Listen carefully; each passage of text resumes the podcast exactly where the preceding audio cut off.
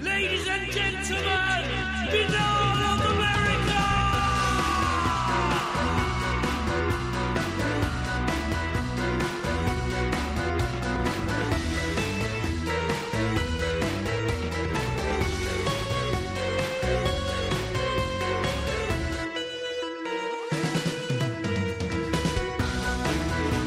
And now, ladies and gentlemen, Binnall of America Audio with your host, Tim Binnall.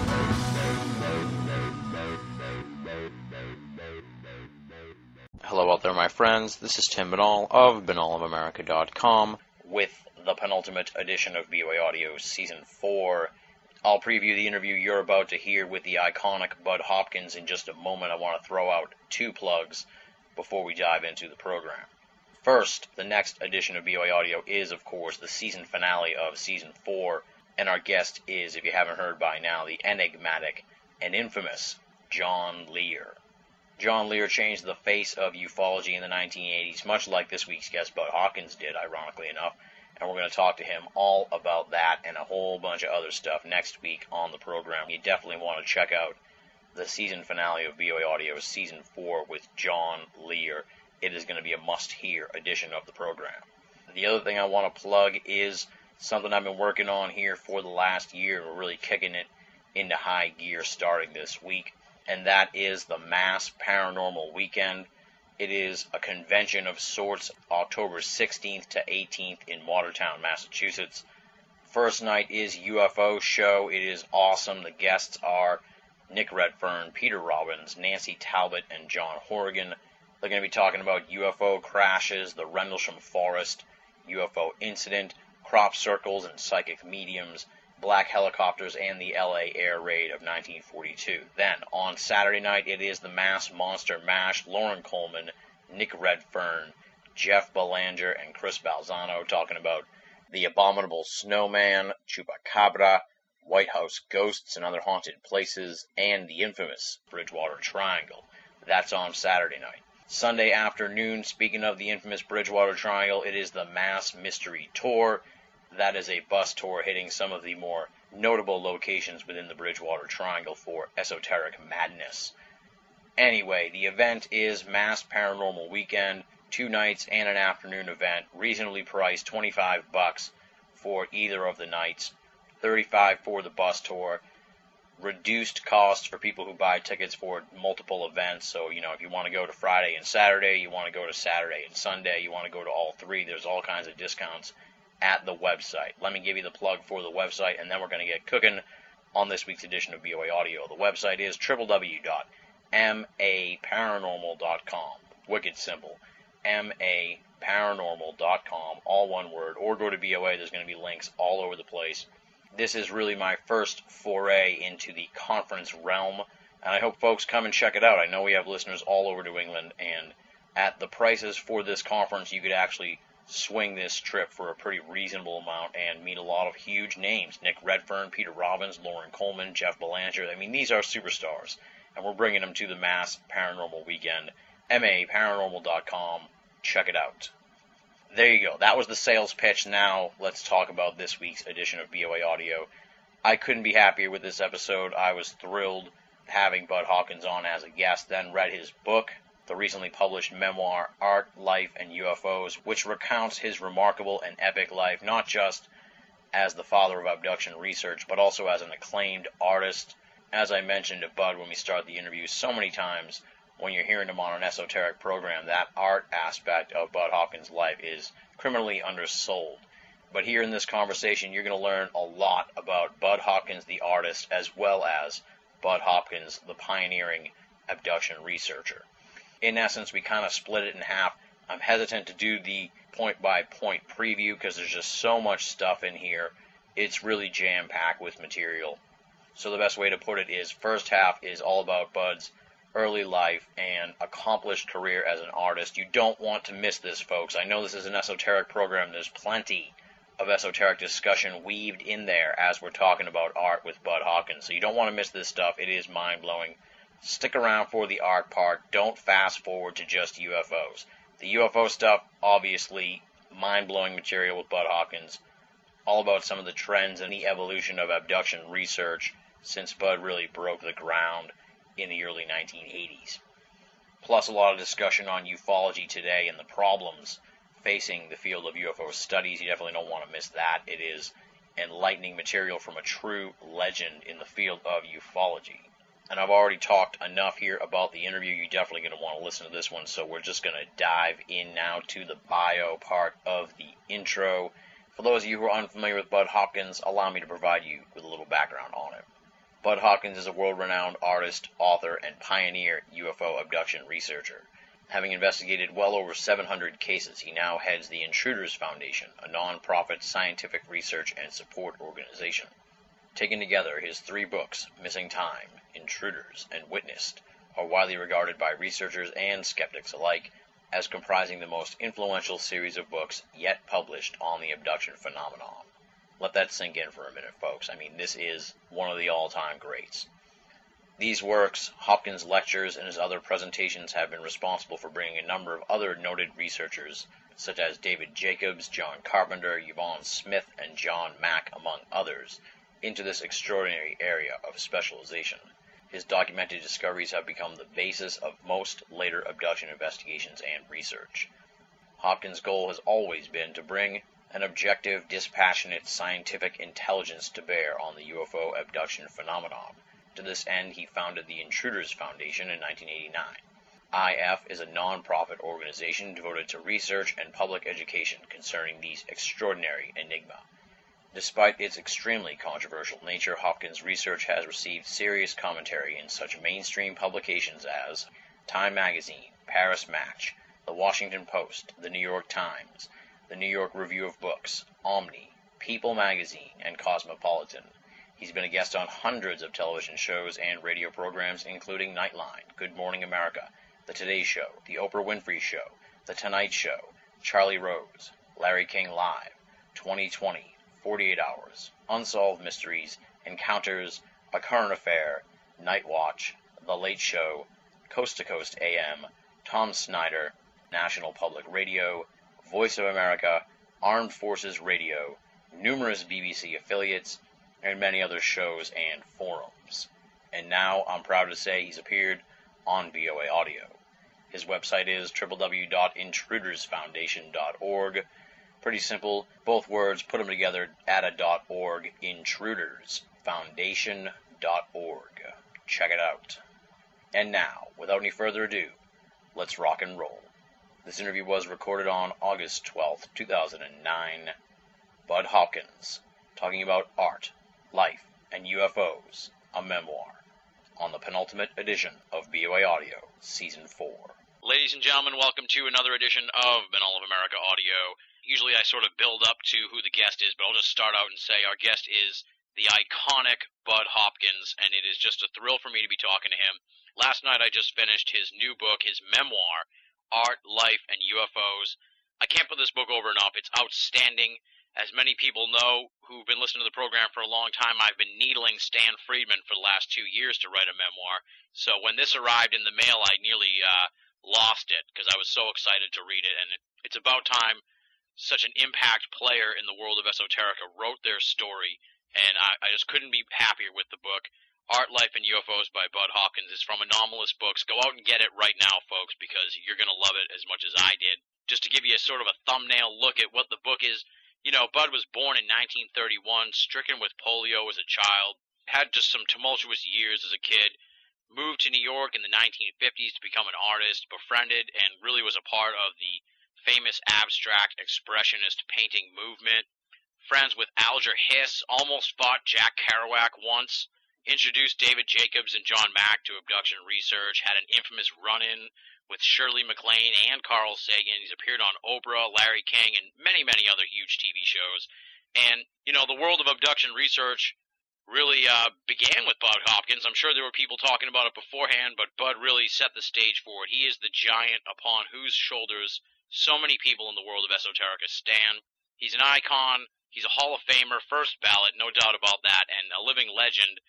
And uh, it's just a huge thrill for me to be talking to him. As I said, I read the book last night. I felt like I spent the day with Bud Hopkins yesterday as I read the whole book. and uh, I'm just so excited to be talking to him. Bud, welcome to Binnall of America Audio. It's been a long time coming, but I'm really happy to have you here on the show.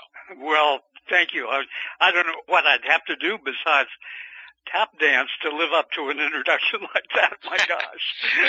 but many thanks for all the wonderful things you just said. Well, I meant it, Bud. I, I really did, and I, I just uh, was so thrilled with the book, and, and I really hope people go out and get it. And I, I want to make a point here about the title, Art, Life, and UFOs, a Memoir. Just, just poignant and beautiful in a way, and, and kind of telling too, because you know there are a lot of people in the UFO field that if they were to write their memoirs, uh, the book would be just titled uh, "UFOs is Life." so, so I think that uh, you know you really encapsulate a lot of what I believe in too, as well. That you know life is a is a just a, a full spectrum of different things, and your life has been epic. And if I could achieve, you know, 10% of what you've done, I, I'd die a happy, man. So, to be able to talk to you now and really dig into this amazing life that you've put down into words here for everybody to uh, experience is going to be great. Well, thank you very much. And of course, in a certain sense, I've been very lucky to have lived through some uh, some very dramatic times in history, in in the art world, in the UFO world, and just in in general American history. So, of course, uh, other people have not been so lucky who have been born perhaps uh, 20 or 30 years later. So I have that advantage, I have to say. That's true. And if someone's living under a rock somewhere they don't know, you're of course the the author of the groundbreaking and iconic Missing Time, as well as Intruders, Witnessed, and uh, Sight Unseen. And and you know, usually we start the interview with you know a little bio background, but that that's the whole gist of the interview here. So I guess to start the whole thing out, you know, why a memoir? What made you decide to put down your life's work here in the words? Well, I think that essentially, as you hit a certain age, and I'm sure hit it hard at 78, you know, so you, you kind of look back and think there's a lot of interesting stuff that's taken place uh, over these 78 years and things that I just don't want to have disappear. Uh, there's a, it's an awful thing to think that, uh, you know, when you go, you take with you uh, so much richness that's occurred uh, in your life with other people and so forth. So I decided to put it all together. I originally started this because my daughter, who was as a teenager years ago, said to me, amazingly, as we were walking along, she said, you know, Dad, I don't think I know very much about you. And I was stunned because I thought I talked about myself more than most people.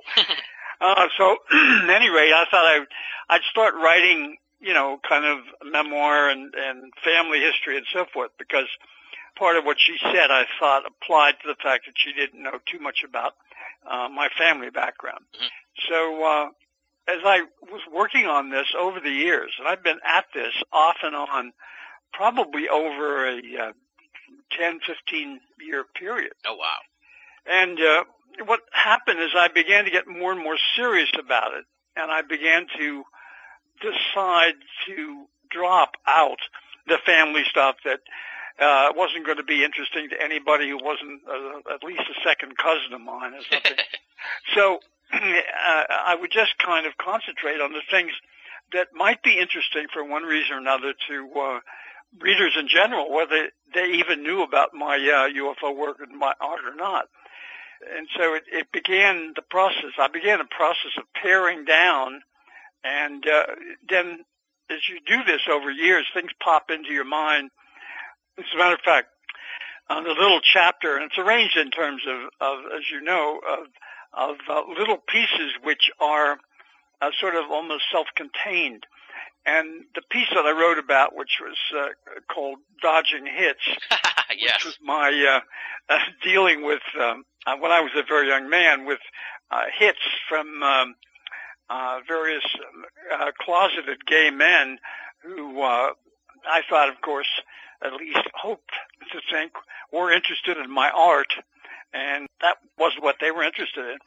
So I uh, I suddenly thought about that. Gee, that's a whole collection of little incidents that I should put together because in terms of social history, it lets people know today what it was like for the, these men who were very closeted and very sub- subject to uh, possible blackmail and so in those days. It was a very tough time for them, and it was a very d- depressing time for me to find out that, uh, that they weren't about to buy a painting or give me a show. they were interested in something else, sort of a casting couch thing. But when that popped into my mind, I thought, well, that's a whole other, you know, piece of social history and uh, social history mixed with personal biography. Mhm. So I I put that together as one of the uh, last uh, sections in the book to, to have pop into memory. But the book, pro, uh, you know, went that way uh, with little bio sections of, uh, of various people in the art world and in the UFO world. I have uh, a piece on Allen Hynek and one on Laurance Rockefeller and then one on on John, of course. Yeah.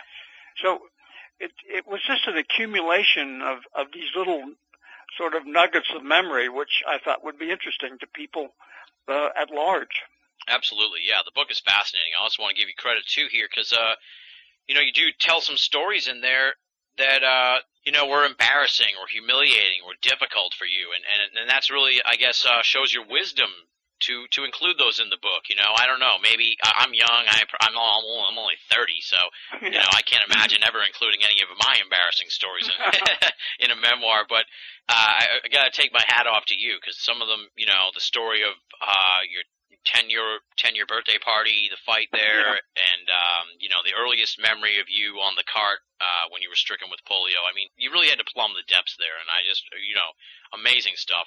Some of that was, you know, has lived with me very, very strongly for years. I'm sure, yeah. Uh, humiliations never go away. You know, it- that's, the, that's one of the great life experiences that you're going to have at your dying day. hmm Memories of, of humiliations. That's for sure.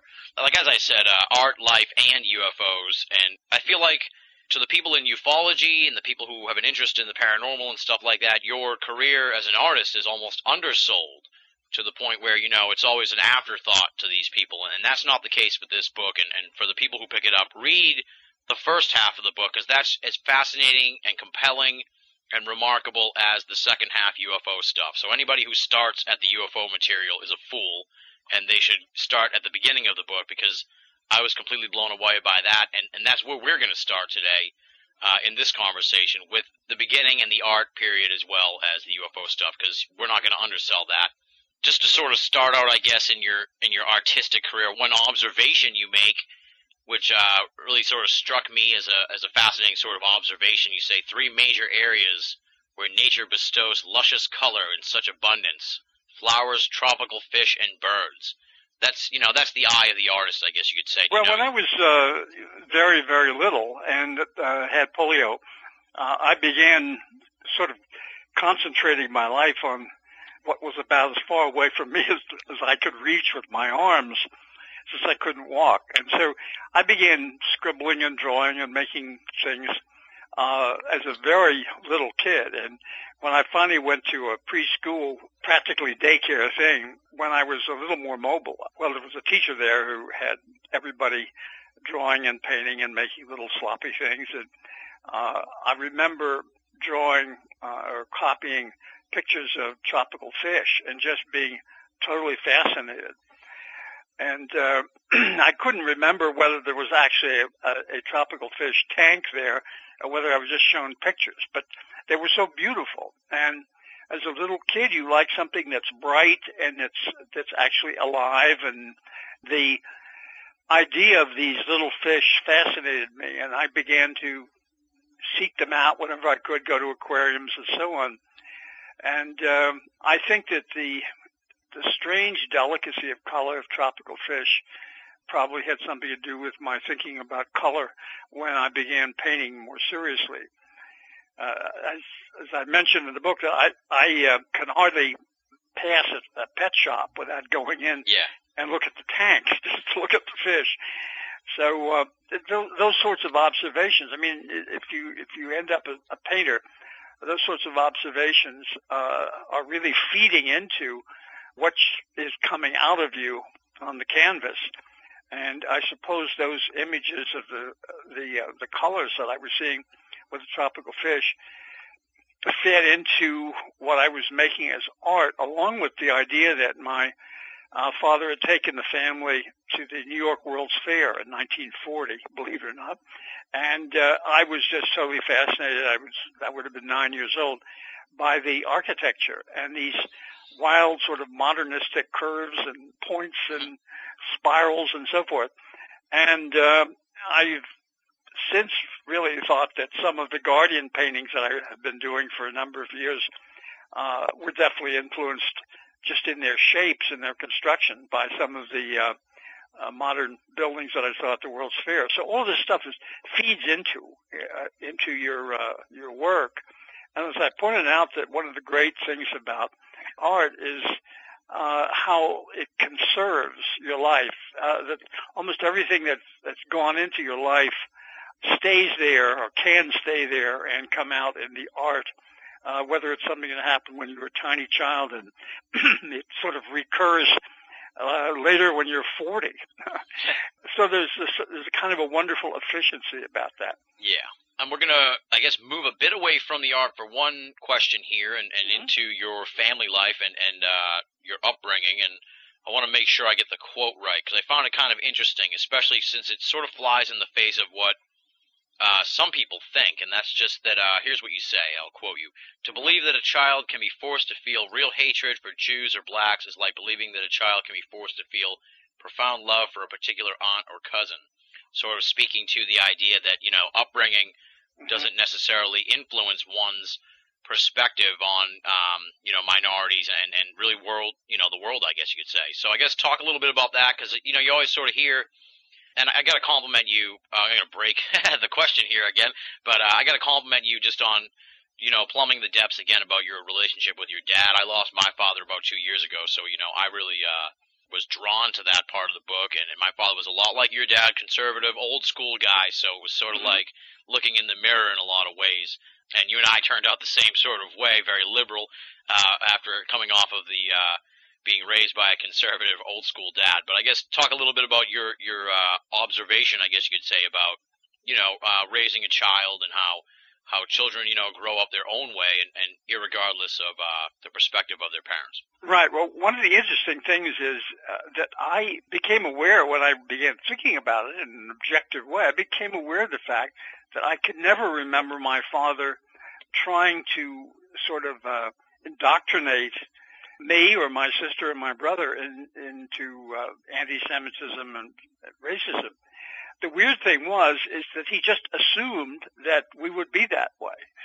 What's I find interesting here is that uh, my father was uh, he was quite a bit older too when I was born, but he was born in uh, 1889, and so he was 11 in 1900, and as essentially a product of the 19th century.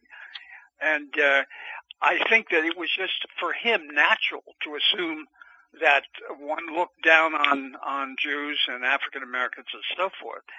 And so I think he thought it would be natural his kids would.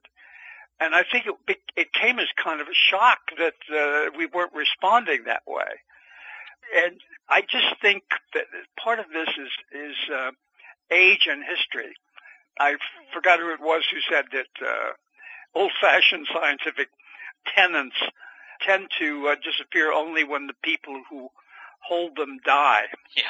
Uh, that uh, somehow instead of the, the new scientific ideas percolating uh, up to older people, the older people tend to hold the old ones. That's why we're having trouble, I think, with a lot of people in the UFO field.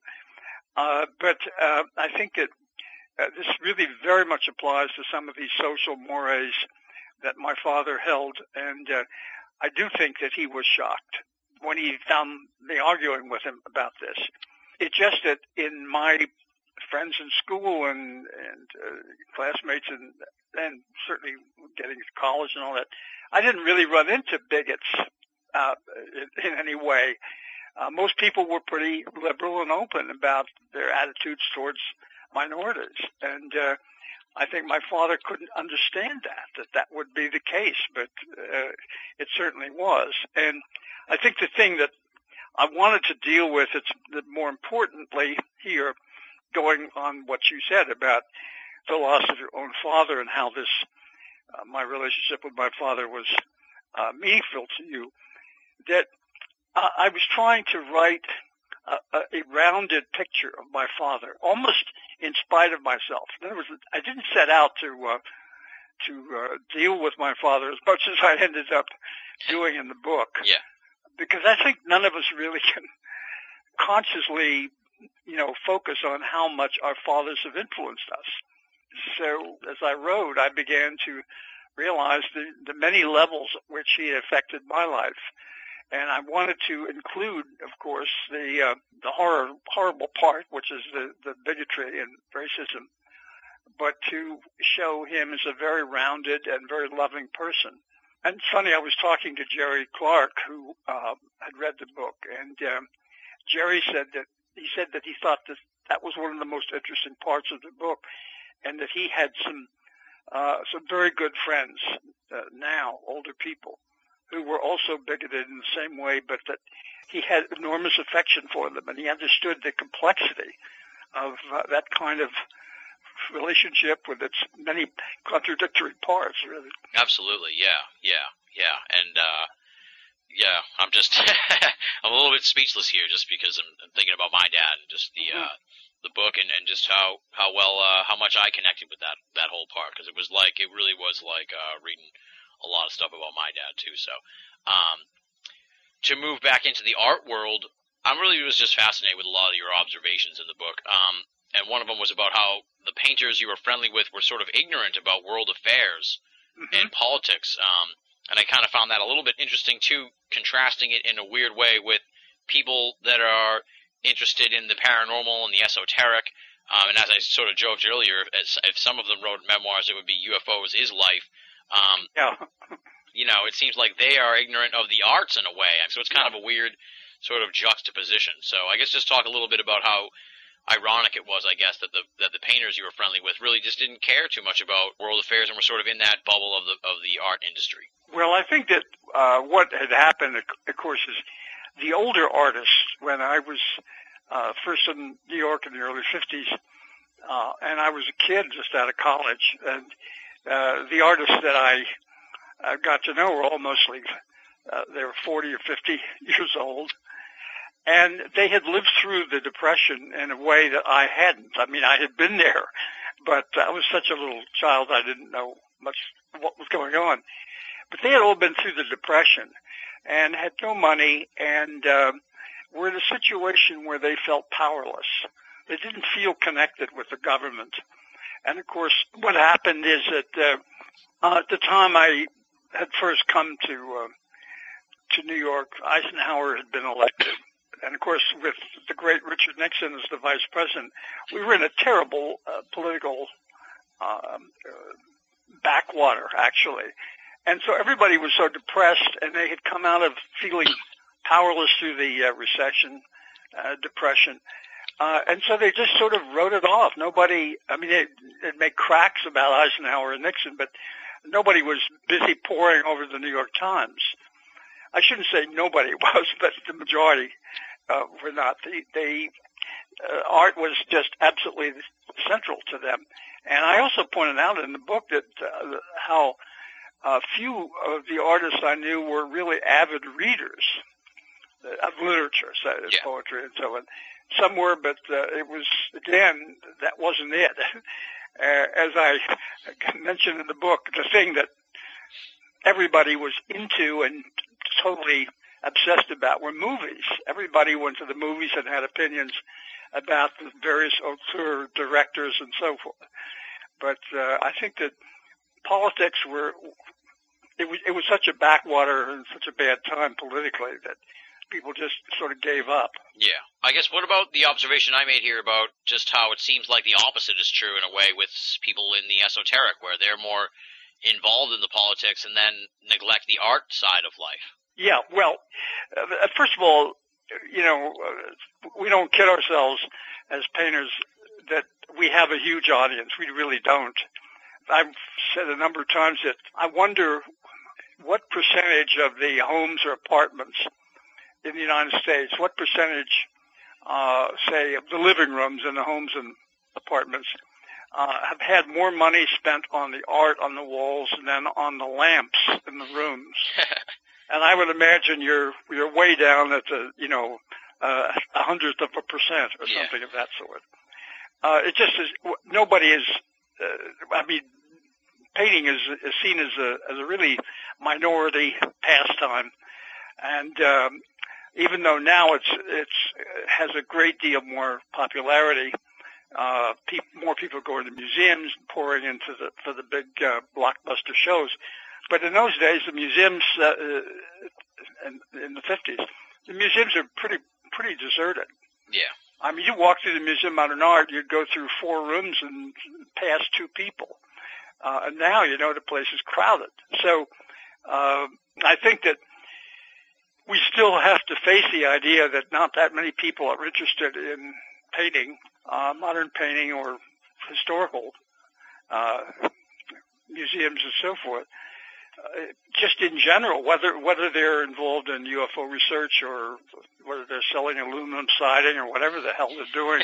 yeah. Um, I mean, I just don't think that there's that big an interest. And of course, I look around and I, I have some, a couple of friends who are poets, and I really feel sorry for them because uh, nobody's really interested in poetry except other poets. And um, you know, for a book of poetry to sell eight, or nine hundred copies, yeah, uh, is a huge, uh, uh, it's a huge success. And when you think of the uh, the potboiler novels that you know are millions of copies are sold, uh, so it's kind of depressing. I mean, we're we're in a we're in a kind of a cul-de-sac almost.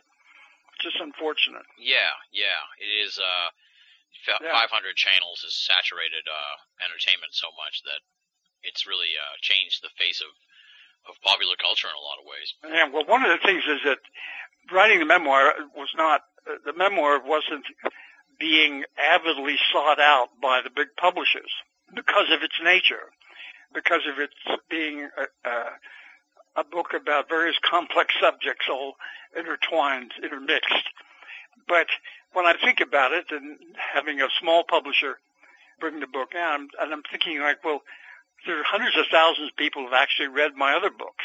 You know, you'd think there would be some uh, more interest in this, but again, it's kind of memoir is often, uh, especially of such a uh, a different kind of such a different kind of memoir. In words, I'm not writing about how I was sexually abused as a child or overcame drunkenness or something, uh, which the memoirs tend to be mostly about.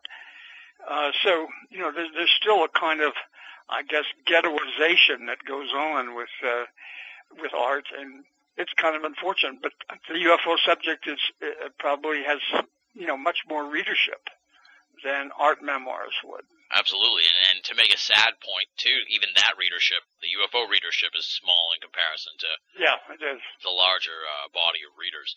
Now, I did get an email from from someone a while ago that asked me to try and get the guest to tell some more stories from their books and stuff like that, because I sort of focus on uh, like what I've been doing so far, which is observations that the Mhm. uh, that they make. So I guess uh, the story that I think I'd like to hear you share is uh, the near fight with Jack Kerouac uh, because I found it really interesting, and of course, it, it's accompanied by sort of an, an observation of uh, the way the scene was changing. I guess you could say in New York, with the beat poets exploding on the scene, and how people seemed to think that they would be friends and, and compatriots with uh, the abstract expressionist painters of the time, but really they were sort of two separate camps, and that's exemplified by your near fight with Jack Kerouac. So uh, talk a little bit about that. Thank God it was a near fight too.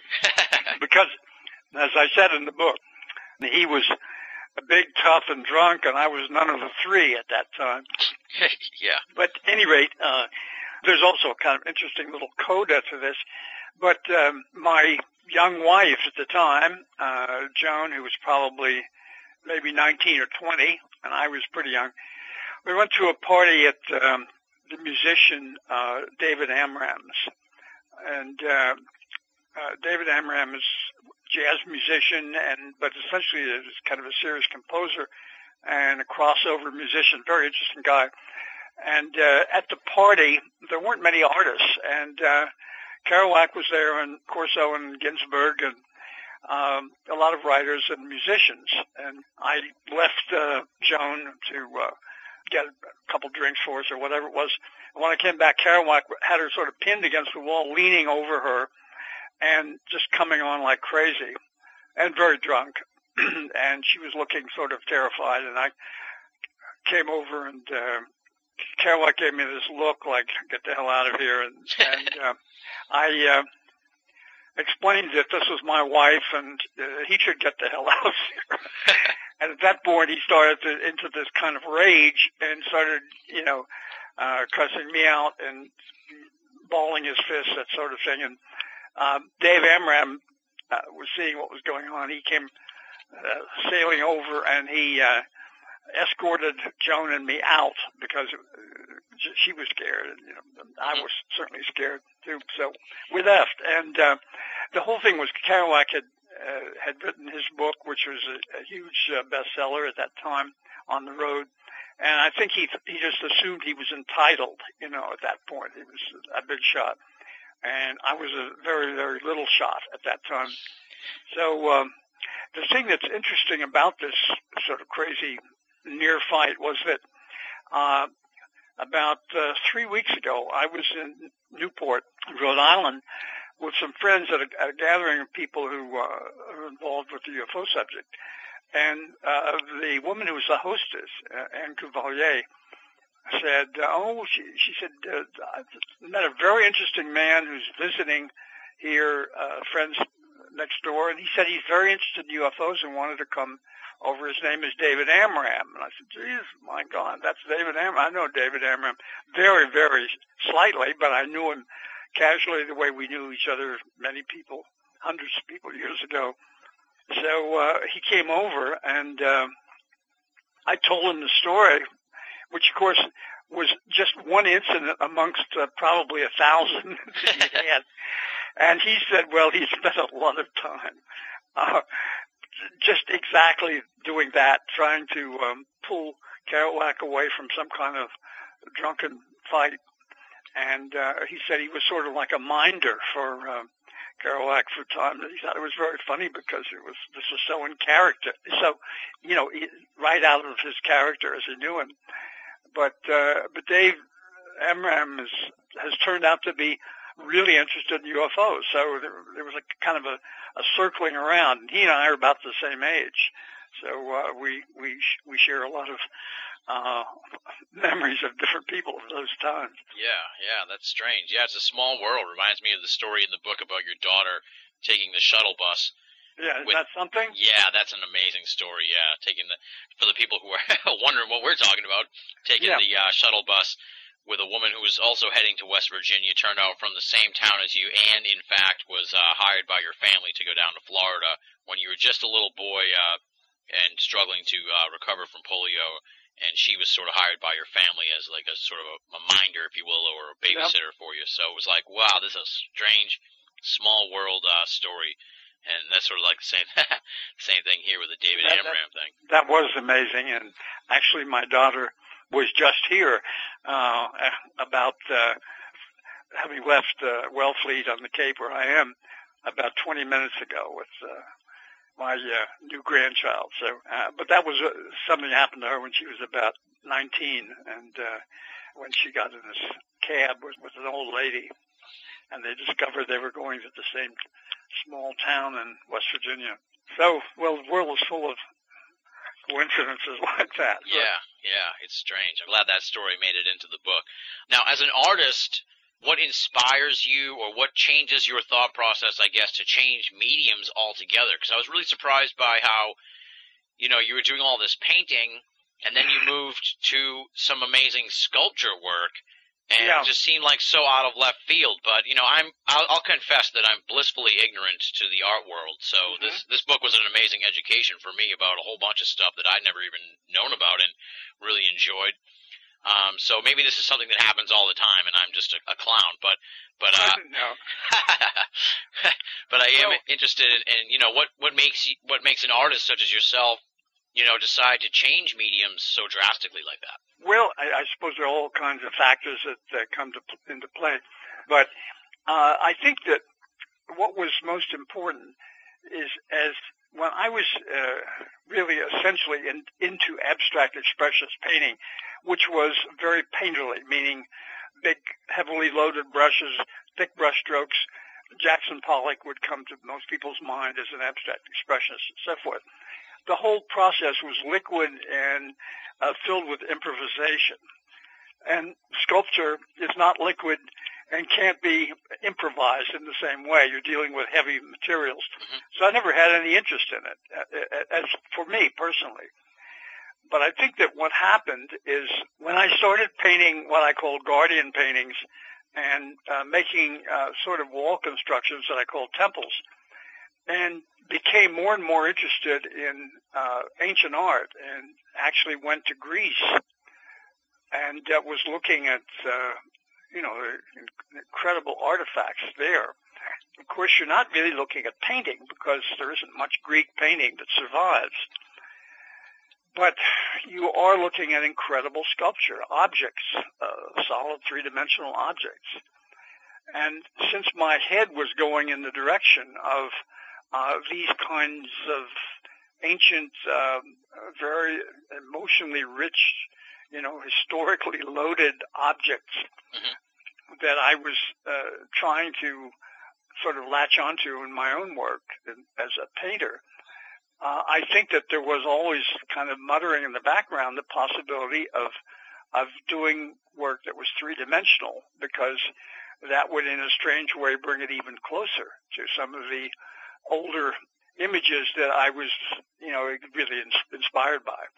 So um, I found myself getting more and more interested in something that uh, I had paid very little attention to in terms of my own uh, creative process. I certainly loved and admired sculpture and went to sculpture shows and so forth, but uh, I wasn't thinking of doing anything myself in that direction. And as I mentioned uh, in the book, uh, Ad Reinhardt, the painter, uh, had a very negative view of sculpture, and he uh, defined uh, sculpture on exhibit in the gallery as something you backed into when you were looking at a painting on the wall. Yeah, yeah, I remember that. So uh, that was more or less my attitude too. But then I became extremely involved with uh, uh, as an admirer of Brancusi's work, and um, that's a long story. We'd have to have uh, slides, but I don't think we have the slides available right now. yeah, yeah. Uh, but th- that's that's what happened. I think it, it became important for me to try to make three-dimensional objects which had a different uh, a different quality from the painting because it, they did not seem improvised in any way. They seemed uh, kind of monolithic, as if they've been that way for centuries. And I wanted them to look ancient. Yeah, yeah, yeah. You make a great uh, sort of. I don't know if it was you or an art critic who made the. I think it was you that that sort of you're almost inventing like your own ancient world in a way with these Yeah. with these pieces. So yeah. Yeah, I Um, wanted these things to look like, uh, instead of looking like a modern sculpture, to look like something that if you came across it in a forest, in a clearing, uh, it might look like some sort of uh, altar from some ancient religion that, that's long since passed. Yeah. Because that kind of thing really interests me. Uh, the idea that, uh, uh, as I've said in the book, that it seems to me that even though art has changed again and again and again, what has remained unchanged is what's really interesting to me. And that is that uh, works of art end up in some way uh, mediating between us as human beings and all the questions that we all have about what's out there and what comes after death and if anything and so therefore the idea of an altar or a temple to an unknown religion is interesting to me. Yeah. Yeah, I got a few more points here on the artwork, and and Mhm. uh, then we'll get into the UFO stuff. And and I want to just sort of, first of all, obviously, tell people to go out and buy the book, and and I want to note a few things that they should look for that we're not going to get a chance to talk about here in the book, but I wanted to put over from the art portion of the book, notably Mark Rothko and the haunting concept of him always painting the grave, and, and you'll know what I'm talking about, folks, when Yeah. you read the book. But it's it's haunting. And Budd's amazing observations and interactions with Jackson Pollock, that's in there, and Franz Kline, and and I believe it was the dream that it was Franz in the dream, right? Oh yeah, that was an amazing uh, experience for me. I tell you. Absolutely. Now, I'll leave those three talking points there for folks to go and find out about in the book. So go buy the book and look for those parts of the book because all three of those aspects of the art portion of the book are amazing and, and stayed with me, uh, having read the book and, and following, uh, completion of reading the book. Now, the next, uh, point here in the notes I want to talk to you about, which I found, um, compelling and I wanted to get your perspective on it because, um, as a, as a non-artist, it left me sort of in the dark. You talk about your friendship with Robert Motherwell, and notably, he put together this uh, series called the Spanish Elegy, and you pointed out that one of them, to him, you thought that one of the paintings was, and this is what the word you used, was a failure, and that Mhm. towards the end of the story you say that recently you destroyed 11 of your older paintings, Mhm. which you deemed failures, and uh, I guess the question is, and it's kind of basic, but as I said, I don't Mhm. really, I'm not really an artist, so I don't understand um, Yeah. what constitutes a failure. What do you What do you mean when you say that something's a failure? Well, uh, th- there's there's a little difference between uh, the Motherwell situation and mine. Motherwell had done a series of paintings which he called Spanish elegies, as you mentioned, and uh, they were shown at the uh, National Gallery in Washington uh, as a group, and they're very closely related to one another. I won't uh, describe them, but they're mostly black and white. It's, they're, they're very powerful. Uh, they're his best paintings, really, I think. But he had one painting there that uh, simply didn't work because, uh, shall we say, it had too many moving parts. The other paintings were much simpler and they seemed far more powerful and tougher. This one seemed to have a lot of little fragmentary parts to it, which weakens the uh, effect of the strength that the other paintings had. So my problem there with, with this, which I said to him, was that I thought it was weakening the uh, the impact of the the whole series, the whole idea of of these elegies. And he, was thinking of giving it to a museum, and I said I didn't think he should do it. And uh, it was it was a very difficult thing to do because he was a, a senior artist, a lot older than I, and so on. But in my case, when I destroyed these paintings, essentially what they were was very early paintings, which were um, not parts of any particular series, but which were actually much more transitional in my work, where I wasn't as clear about what I w- was doing um, as I became with, uh, a few years later. So th- these paintings were all dating from uh, the 1950s, and uh, I just felt that, in a certain sense, if you put them all up together, they would seem to be uh, a slightly incoherent group. Uh, and I decided that I would uh, cover my tracks and destroy them. okay, all right, that makes sense. All right, and then uh, as pointed out throughout the book and on the back here, uh, you know, your your works are in all sorts of amazing and awesome museums: the Guggenheim, the Whitney, Metropolitan Museums, Boston's Museum of Fine Arts, New York's Museum of Modern Art. This is going to maybe sound like an ignorant question, but uh, maybe not. But let's say someone goes to the Guggenheim, or uh, I'm in, I'm like, Yeah. you know, a stone's throw from Boston, so I'm, I'm definitely going to have to go over to the Museum of Fine Arts to look for your stuff.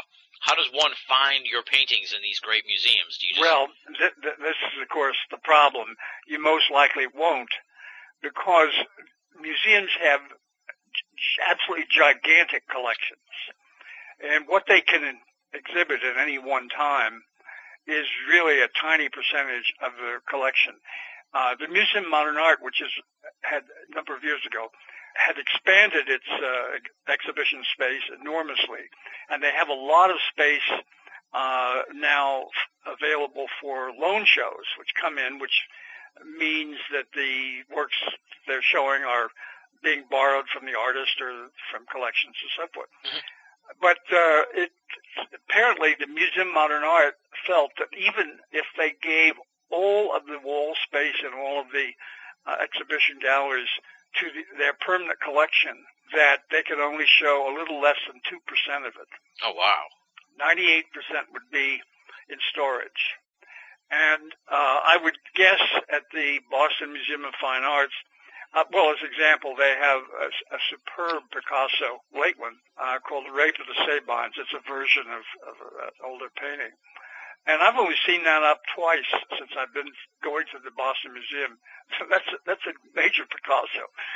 Uh, so the problem is that people in my generation that they own are lucky if I mean if, if let's say they have my, my age range or say let's say they have 300 paintings, 300 different paintings by different people. I would imagine that they it would be lucky if you'll see 20 of the 300 Oh, wow. uh, up. So I mean there's just a it, it's just a terrible problem. Uh, the Guggenheim uh, uh, used to send out a note to you when they were actually hanging a painting. I don't think they do that anymore, though. Uh, but when they're ha- hanging a, a work of yours, but uh, this is one of the major problems. Uh, just to give you an idea that uh, uh, the Museum of Modern Art did a catalog of the Picassos that it owns, and this catalog came out uh, in the 70s. And in the 30 years since then, they've probably acquired lots of Picassos. Uh, people donate them and so forth when Yeah. they die, you know. So when I went to the museum, uh, when they rehung the, the expanded show, Picasso was the most, uh, his works were the most prevalent of anybody's. And um, I looked at the catalog when I went home from the 30-year-old catalog and found 37 major Picassos in there that weren't up. Oh, wow. So 37 Picassos were not hanging from 30 years ago, and there are probably another 30 or 40 new Picassos that they've acquired since then. So, I mean, the whole thing is, the whole picture is just ridiculous. Some of the museums uh, do a, a, a good job of lending parts of the collection to smaller museums around the country. But uh, uh, things are shown from time to time, and things of mine are shown from time to time. But often, I guess it's, it's better to go online and see if you can find something, even Yeah. though that's not so complete. And when I say online, I mean going to museums' websites. Yeah, yeah. Okay, that's probably good because then otherwise I'd end up at the Museum of uh, Fine Arts here in Boston demanding to see the Hopkins, and they would probably throw They me have out. a really good one. Well, now the thing is, in the um, the back of the book, uh, the uh, the back cover, Mhm. uh, I have a painting called Mahler's Castle, which is, I think, the uh, second from the end Yep. of the four, and uh, that's the study which I still own for the painting that's in the Boston Museum. It's an 11 foot painting. Awesome. And uh, it's a really terrific painting, but uh, I can guarantee it's not up. uh, this is one of the sad stories about the art world. You know, the gigantic holdings that we all like to see that uh, just don't get shown. It's like the uh, Indiana Jones movie there when they put the uh, Holy Grail in the in the Smithsonian warehouse and just keeps panning back, and you see how big it is. Now, I guess the perfect segue question here from the art world to the UFO world is an observation you make towards the end of the book about how people with New Age beliefs gravitate towards the Egyptian and Mayan cultures, which is really sort of a very different from uh, other forms and stuff like that. And, and uh, just sort of an interesting observation, I guess you could say, on on the New Age uh, world. So I guess talk a little bit about that, and that'll that'll sort of be the perfect bridge for us to get into the UFO Right. stuff. Well, the thing is that I uh, was talking about that because when I would be making European trips and, and giving talks, going to conferences and things, uh, I of course always go to museums and uh, made God knows how many trips, and looking at um, the things that appealed to me, I realized that uh, Egyptian art was very, uh, of course, very monumental, very stiff, very formal. Eyes straight ahead, arms at the side of the striding figures and so forth. And um, it was all sort of oriented towards the towards the the, the afterlife, but it was it was very rigid, and in a certain sense, it's uh, it it always brought to mind to me the idea that these things were, were made by slaves and for the for the glory of the gods and the pharaohs and so forth, and the priests. Uh, and the more I saw of Greek art, uh, which uh, showed people in much more normal, casual poses and was obviously much more sensual.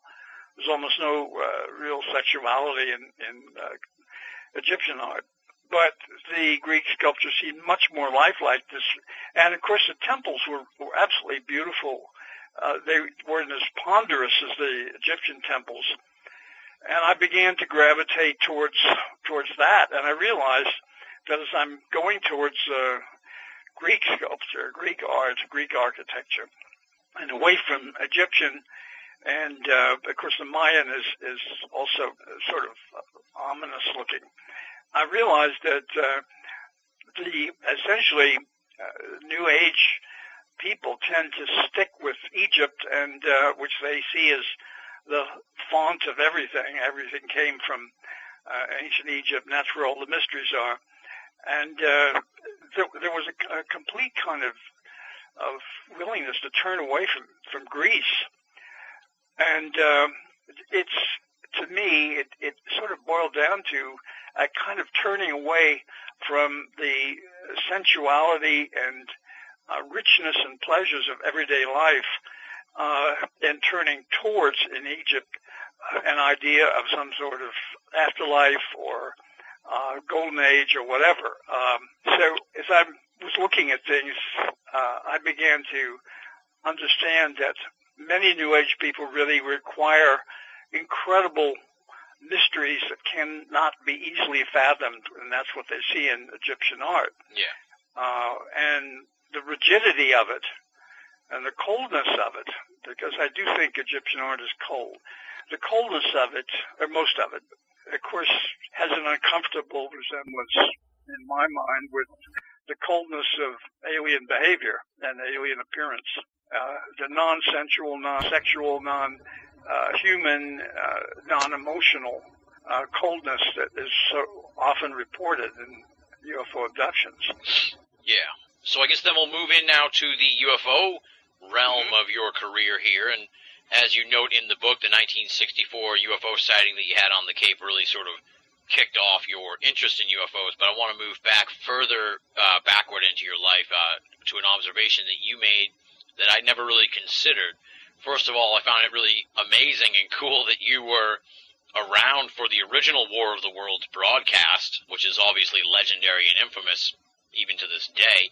Yep. And, and, you make the remarkable observation that the War of the Worlds broadcast sort of, well, you say it inoculated you against taking UFO reports seriously, and I think you sort of extend that out to the greater populace as well. Absolutely. I, I don't think there's any doubt about it that the, uh, the long-term results of the uh, broadcast really included the idea that people were not going to listen to any anything that sounded like a sort of extraterrestrial experience of any sort because having been burnt once, they were not going to be burnt twice. And it, instead of increasing an interest in the subject, it it, it uh, poured uh, ice water on an interest. And uh, I think that was, I mean, it was certainly my experience, but I think it was the experience of people at the time. What was so interesting to find is that uh, this poll that uh, I don't know who, who exactly taken the poll, but Jerome Clark is the one who discovered this.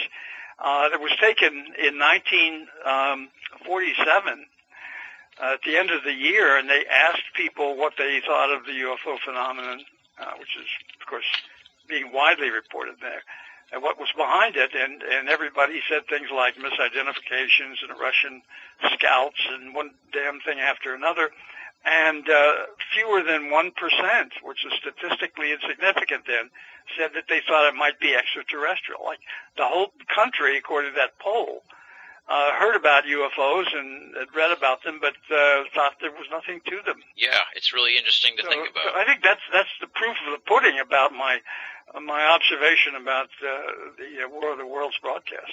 Yeah, yeah, it's interesting. Like I said, I'd never really even thought about that till I read the book, because uh, obviously a lot of people sort of um, attribute that to as a sort of test in a way to see how the population would react to that sort of situation. But I never really considered the fallout um, in the way that you did. these notes here for the uh, for the UFO material and abduction research, a little more scattershot. So I, I uh, forgive me for that in a sense. Um, first of all, I guess talk a little bit about sort of how you transitioned from an interest in straight up UFOs into the abduction stuff because everybody knows you you broke the ground really with abduction research and and it wasn't like nowadays when someone would have an interest in UFOs and then it would turn into abductions. With you, it just sort of like led that way, and there wasn't really too many guideposts along the way, except for maybe the Betty and Barney Hill case and uh, another one you cite. But it's like you know you were oh, really breaking ground there with with uh, with even looking into the abduction part of it. Well, there were other people looking into it um, too, and uh, Ray Fowler being one who was doing mm-hmm. very fine work, still does. But the point is that, uh, well, at the time that I got involved in the O'Barski case, that was 1975, uh, the landing in observed by witnesses in uh, New Jersey, right across the Hudson River from Manhattan. Uh, that was the first case I ever investigated, looked into. It, was really the fulcrum on which things turned. But the point is that I knew at that point and had accepted, I'd come to accept the Betty Barney Hill case and also the Pascagoula case. And those are about the only cases I knew anything about. So by that time, I was already, even though I didn't know that much about it, I was aware that these things had been reported, and they seemed very believable to me. But that, but they hadn't at first, but by that time, 75, uh, they did seem believable. So when I wrote an article for the Village Voice uh, about the this O'Barski case, uh, the New York newspaper, and there was a lot of uh, subsequent coverage. And we did some radio. I did some radio uh, call-in programs, uh, which was all new to me. I, you know, I didn't know what I was doing exactly, but there I was. And uh, because uh, my name was given in the article, of course, and uh, George's name too, uh, an address, at least the area where he lived uh, we started getting letters, and I got started getting letters and, and call-ins on these programs from people who were describing initially something very much like what George had seen. Uh, and I used an example that the man called in and said he'd seen something very much like that. It was right above his car, and his car stopped. And he said, uh, "But we didn't see the thing leave." And uh, he's you know it's like was 30 or 40 feet above his car and it didn't he didn't see it leave which anybody would have of course yeah. been staring at it you know and uh he found his he got home very late you know and so uh I began getting some of these cases these descriptions that the people weren't really describing as uh abductions they just didn't know what happened and why uh, the time passed without their being able to recall it and and very often these things of not remembering how the thing ended, the experience of seeing the yeah. object, and so from that I began to infer that well maybe these things are abductions, you know, because they seem to uh, uh, they seem to have some of the of the guidelines that uh, had appeared in the Hill case and the Pascagoula case. So I just started looking into them. I wasn't seeking out abductions, but uh, because I knew about those two cases, at least, and I think I'd heard of a couple of others uh, in 1975, uh, I uh, began taking these things seriously, potentially these reports, and it began to uncover one after another of uh, abductions uh, because I was able to get some friends who were psychiatrists and psychologists to do hypnosis for me. Yeah. Uh, to help fill in the missing time. And so I, in a certain sense, I, uh, I didn't set out to, to discover anything with this, uh, but I just got, I followed where the, uh, uh, data led, and that's what I began stumbling into, and that's, and I'm still stumbling. the work goes on, the cause endures, the hope still lives, and the dream shall never die. You're listening to Binnall of America Audio. The work begins anew. The hope rises again, and the dream lives on. Yeah, yeah, it's remarkable to look back on it. and see how it developed that way because you didn't just jump in and were like, you know, you know, I'm all about abductions. It was like, you know, they kind of fell into your lap, and next thing you know, you were the abduction guy. So Yeah, well, you know, one of the things is is that in the way I, I structured the book, I wanted to go back to spend more time with these really early cases because I wanted to get the reader sort of in the position that I had been in and to see exactly how uh, I approached it, how my mind was working, and to sort of hope the reader would go through the same process uh, of, um, you know, of, of questioning and trying to put two and two together and so forth. So uh, some of those early cases are, you know, an attempt uh, putting them there. It's not just a matter of uh, of simple recollection and all that, but it was it was like an attempt to uh, to lead the person who's new to this uh, through from A to B to C and so on, because that's the way it happened to me. Yeah, and you do a masterful job. Uh, as I said, uh, you really sort of uh, lay out the story of how it all happened, which is what the book really is, and that's that's really what I enjoy. And, and you know, we need more people to write these kind of books, more people like you who've been in the field for so long and were trailblazers and groundbreakers, so we can understand how this this history of the phenomenon unfolded. Because uh, you know that stuff's getting lost, I think, over time, and uh, we need more people to write memoirs. So I, I Well- take my hat off to you for that. Well, I think that's true, and and you know, um, I mean, my friend David Jacobs is up here in Wellfleet right now with his family, and uh, just as an example, uh, when David uh, writes about the hybrid phenomenon, which I, I also wrote about in uh, Sight Unseen, and you have this whole absolutely off the wall subject of uh, these transgenic beings wandering around that are part human and part alien uh, you think, my God, that's the craziest, wildest science fiction thing. And yet, if you go back and see the way that that's sort of the end point of a process that started 30 years ago, more than 30 years ago, Yeah. in, in terms of, of what we've discovered about it, you can see that you have to go back to the beginning. And I didn't do anything much in the book about some of the later aspects of the phenomenon just because I wanted to concentrate on uh, how how people are led into this, how I was led into it. It would be great if if uh, David Jacobs would write a memoir. Uh, I've talked to him about it because uh, you know when I first met him, he thought that uh, uh, in 1981 he thought that abductions were ridiculous. Yeah. look where he is now. Exactly. Yeah. And That's just because of the it's what's the way the evidence led him. You know, you're you're you're dragged by the damn data into this, and you're stuck with it.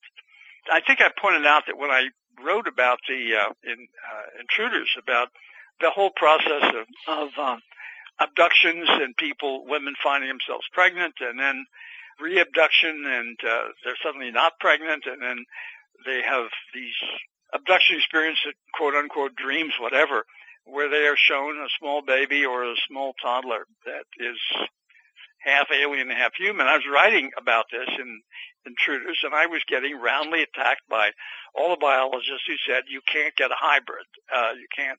Uh, hybrids don't work.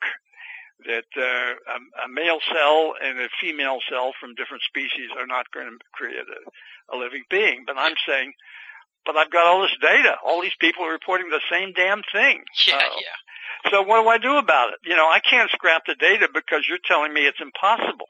Exactly. But that's what they were really asking. And of course, uh, when the genome was uh, mapped and uh, people began to do gene splicing, suddenly we had a new theory, and the new theory supported the idea that these creatures could exist.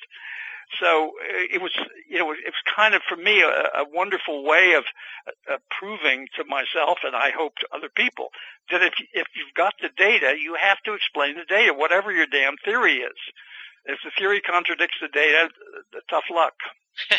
exactly, exactly. Well, hopefully, it seems like maybe science is starting to catch up with ufology uh, for Yeah. a change. So hopefully uh, that that'll continue onward. Now, this is kind of a speculative question, but I'm sure you've pondered it yourself, and I presume Mhm. probably somebody's asked you this before, but I want to know your opinion. You know, we had Ann Druffel on the show uh, back in February, and she was sort of Mhm. talking about how the abduction reports and stuff really sort of exploded in the 70s and stuff. And of course, everybody knows about uh, the contactee period of ufology, Yeah. and of course, you know the veracity of that notwithstanding. Um, I find it hard to believe that 100% of all contactee stories are false. So the question is, there's really a stark line between the contactee era and the abduction era. What do you think is behind that transition from contactees to abductees? Well, I think the origin of the two uh, phenomena uh, are so different. The origins, uh, for instance, as far as I'm concerned, the the abduction uh, phenomenon developed out of reports that were made privately and in confidence and very nervously by the people who were having the experiences. Yeah. Looking for no publicity or exactly the opposite and who were really bewildered by what happened. And so in a certain sense, it came about in a very slow and again data driven way. Uh, and the people were automatically uh, seen, like the Hills and the Pascagoula people and so forth, as as really believable people. But uh, the way the contactee thing started was after you had the UFO uh, waves coming in in 47, 48, and 49, and so forth. Yeah. I think a lot of people who were either motivated by uh, money and and the idea of it of cheap fame by saying, "Oh, I know what those things are. I can tell you all about them. I've been on one. I went to Venus, you know. Yeah. Or the on the other hand, uh, people who were mentally unbalanced, who we run into in the abduction field uh, from time to time too, had convinced themselves that these things had happened to them, but they didn't come about uh, through shy, quiet, uh, nervous people trying to look for answers. They were people who already had the answers that they were going to uh, uh, share with people for a, for a fee. Uh, Dave Jacobs talks about the, the guy who uh, used to sell little packets of dog hair from the um, for five dollars uh, from the hair of a of a, a Venusian dog. and you know, I mean, the whole thing was so filled with with uh, fraud and deceit and craziness and delusion. Yeah. Uh, and it was so deliberately public. I mean, the idea that there could be a great rock, uh, Devil's Rock, whatever it's called, um, festival of abductees is crazy. I mean, nobody wanted to get in a, in a room and be seen as an abductee. Yeah. You know, and yet here are all these people driving out into the desert to hear the uh, the words from on high, from what our space brothers had told them. And so I, I think uh, it, when you say uh, 100% uh, contactees, you know, can't be all crazy or fraudulent or something. Yeah. I think what you have to realize is that people come forward with messages or with experiences of one sort or another that seem more in the contactee field. I think those experiences have to be looked at, and they have to be looked at in the context of there being more to those experiences than the person is consciously remembering. And therefore, these experiences may turn out to be more of a of a typical abduction than it would seem. I mean, that's that's been the situation in my experience. As an example, a woman came to me. Uh, I'll try to make it real short. A young woman, she had been abducted, but everything was wonderful. She loved the the uh, UFO occupants and so forth, and they had been very helpful because they had. Uh, she had been in a hotel room with her her lover, who was an older man who'd had a heart attack or something at some point, and the um, aliens came in, but uh, they were very different. Uh, one of them was actually her mother, who had died, Oh wow. and uh, who came over to her and so forth. And there was another um, a female who was the deceased ex-wife of her boyfriend. At any rate, these wonderful aliens came over, and uh, she, the abductee, was kind of amazed because her mother started scolding her. And she didn't look exactly like her mother, but almost scolding her and um, took her over to a mirror. And she was looking into the mirror, and it was as if her mother was telling her, "You've got to change your life, be a better person," and so on and so forth. And so all this was a very good thing, and they were uh, they were telling her they were going to help heal this man's heart. And he was terrified too. Sitting up right in bed. But anyway, it's a very complicated story. But when we did hypnosis, and she had really intense belief that this is the way it happened. Yeah. When we did hypnosis, uh, the aliens came in, and oddly enough, they didn't really look like her mother or the ex-wife. They looked like the regular aliens. Yeah. And uh, she said, "There's something about under hypnosis. There's something about my boyfriend's health." Uh, she said, "They're going to help," or she said, "No, no, I'm begging them to help with his heart." The, the the the whole issue of the healing came from her. She's begging them, and telepathically. But then her mother comes over to her. Uh, not her mother; it's an alien and is taking her up to the mirror, but all of a sudden she, with horror, she says, it's not the mirror, it's a window. We're going out to a UFO which is hovering outside.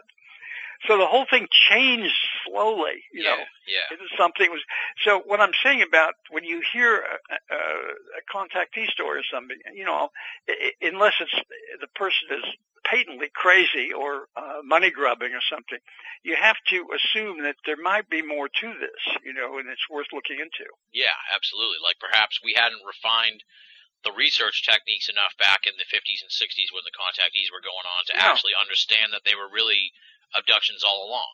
There certainly must have been abduction. Well, we know there were abductions at the time. Uh, the earliest uh, abduction cases I've ever dealt with uh, two elderly women separately, the two different cases, who uh, were both abducted um, in the 1920s. Oh wow. They're good cases too, and I've certainly worked with a number of people from the 30s and 40s that had the abductions as children. You know. Yeah. So, so the point is, it's been going on. It isn't some kind of uh, just recent post-war kind of a phenomenon. Yeah, yeah. So, how we have no way of knowing how those things were were sort of uh, uh, well, how, how they were remembered by people at a time, how much screen memory was going on, and so forth. Exactly. So uh, that's one of the things. When you begin to sense that there's more to a story that somebody's telling you, contactee or not, about some odd, even just a sighting. Uh, some of these things that are just sightings, the person remembers them that way. But they're just things that, that begin to come out in the way they're talking about the sighting that make you think, well, something else happened. It wasn't just that. Yeah. You make the note in the book that the title of your first book, Missing Time, has become part of the lexicon of Yeah. of uh, the esoteric world, which is really kind of neat and cool, and I'm sure that it is a, a, a source of pride for you, and I'd be tremendously proud if, if I had that kind of influence on the field. Another sort of uh, phraseology uh, that you talk about in the book is uh, confirmation anxiety. Talk a little Yeah. bit about that because I found that really particularly interesting and a, unique observation that you made that I'm sure is also kind of part of the lexicon now. Well, it's uh, that's a little more obscure, but at any rate, um, what I meant by confirmation anxiety is that when uh, a person who's had abduction experiences finds out that, in fact, it, seems absolutely incontrovertible that the experience did happen to them. Outside witnesses turn up or some kind of evidence. Instead of celebrating and saying, you see, I was right all along or something like that, it's, oh my God, it really, really happened. And it's a shock. They don't like it. They don't like that kind of confirmation because most people want to put an abduction experience on some kind of mental shelf, which is really saying maybe it didn't really happen after all. Maybe there is some explanation or whatever. Yeah. Uh, they don't want to face this coldly that yes, I was in this ship and I was put on this table and this and that happened. So, uh, as an example, I mentioned in the book that uh, I have uh, samples from 45 different people of um, some kinds of symbols, the notational system, writing, or whatever you might want to call it, which are extraordinarily similar, in some cases identical, from 45 different people. Uh, and these are symbols that they have seen inside a ship in some way or other. Mhm. And I had, I, I just don't do this anymore, but uh, at one point I was working with a woman, uh, a young African American woman, who had had uh, a missing time experience and, and all kinds of things connected with it, and it, was clearly an, an abduction. And we had done a hypnotic regression And uh, I had just ta- asked her under hypnosis, did she see any, as you look around, I said, do you see anything that looks like writing any place? I said, maybe you do, maybe you don't, you know. Yeah. No, she did see something. And uh, I said, well, you, you look at that. She said she saw several marks, symbols, didn't know what they meant because uh, nobody knows what this, this means. So I said, take a good look, and then afterwards you can you can draw them for me. So we went on, and after the we were finished, um, uh, she drew them for me, and uh, they matched I had in a uh, a portfolio of, that I put together of other samples. Interesting.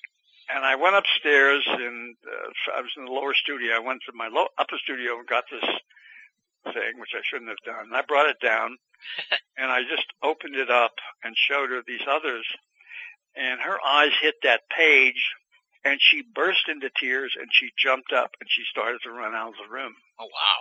And we had to bring her back and calm her down, and well, that's a classic case of confirmation anxiety. Confirmation was just the worst thing she could possibly would happen. So I don't do that anymore with anybody. Not that I did it very often. I did it to one other person. Had the same result. Okay. Uh, so that's that's what that means. But it it just it's another sign that, that the people who have these experiences are do not want them to be real.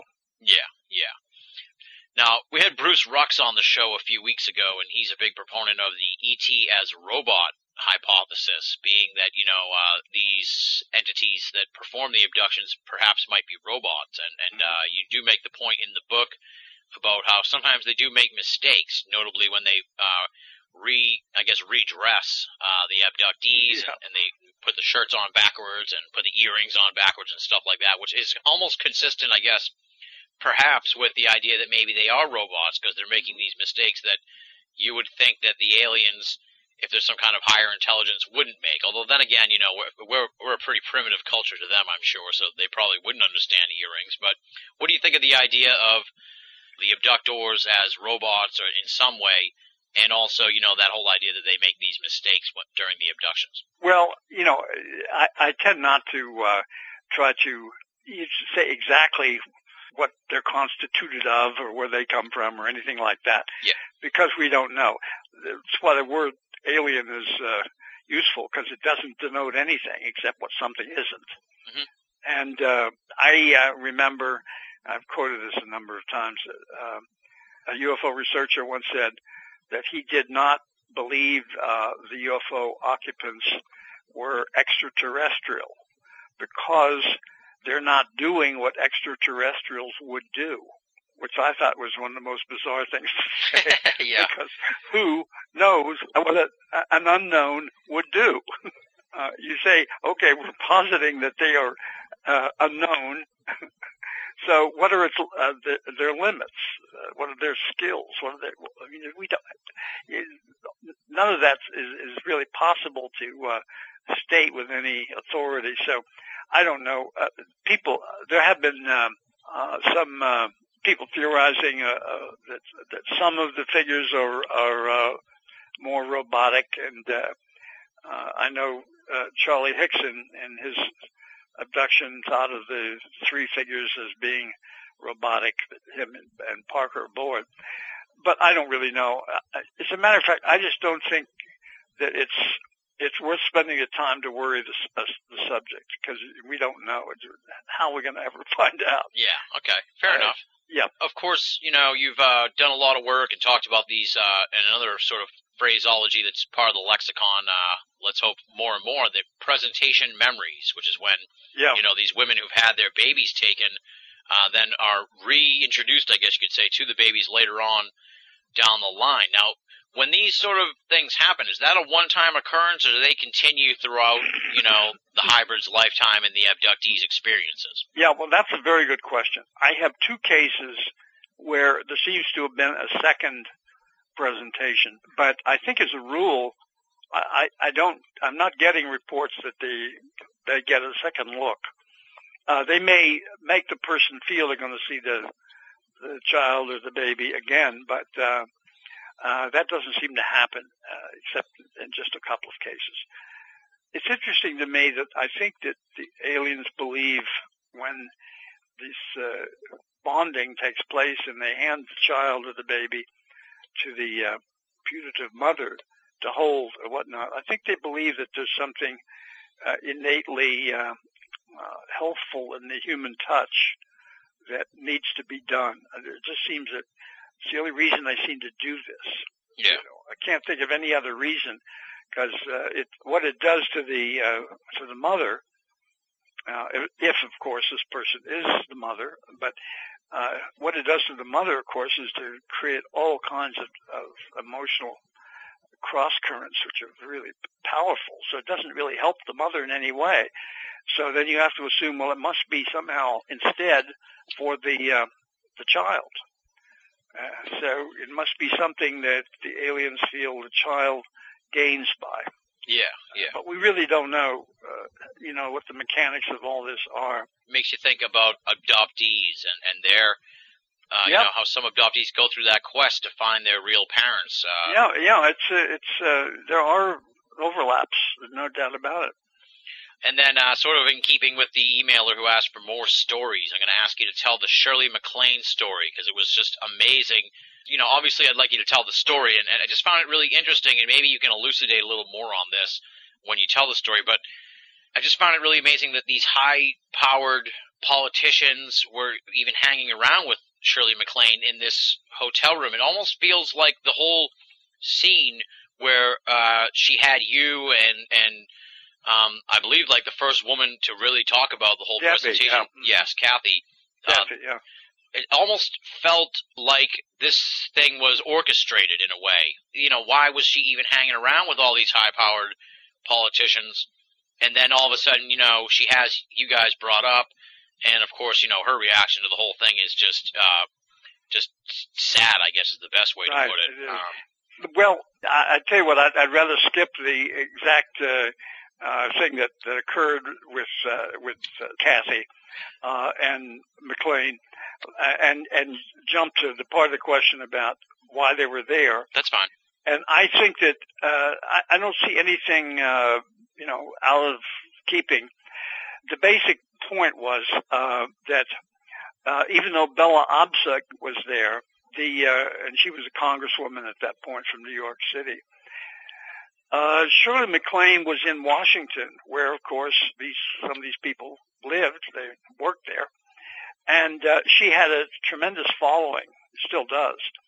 The important uh, senator there, um, Claiborne Pell from Rhode Island, head of the uh, Foreign Relations Committee in the Senate. He has been interested, had been, I mean, he's passed away. He'd been interested in the subject very intensely and in esoteric subjects in general. And I had a couple of uh, uh, occasions to talk to him, and uh, he was extremely interested in the subject. So, uh, since she had written about uh, the UFO subject in in some sort of cockamamie way, I have to say, but uh, since she had done that and uh, uh, was, of course, deeply involved in uh, esoteric issues, it would be very natural for him to be there because he was drawn to this. Mhm.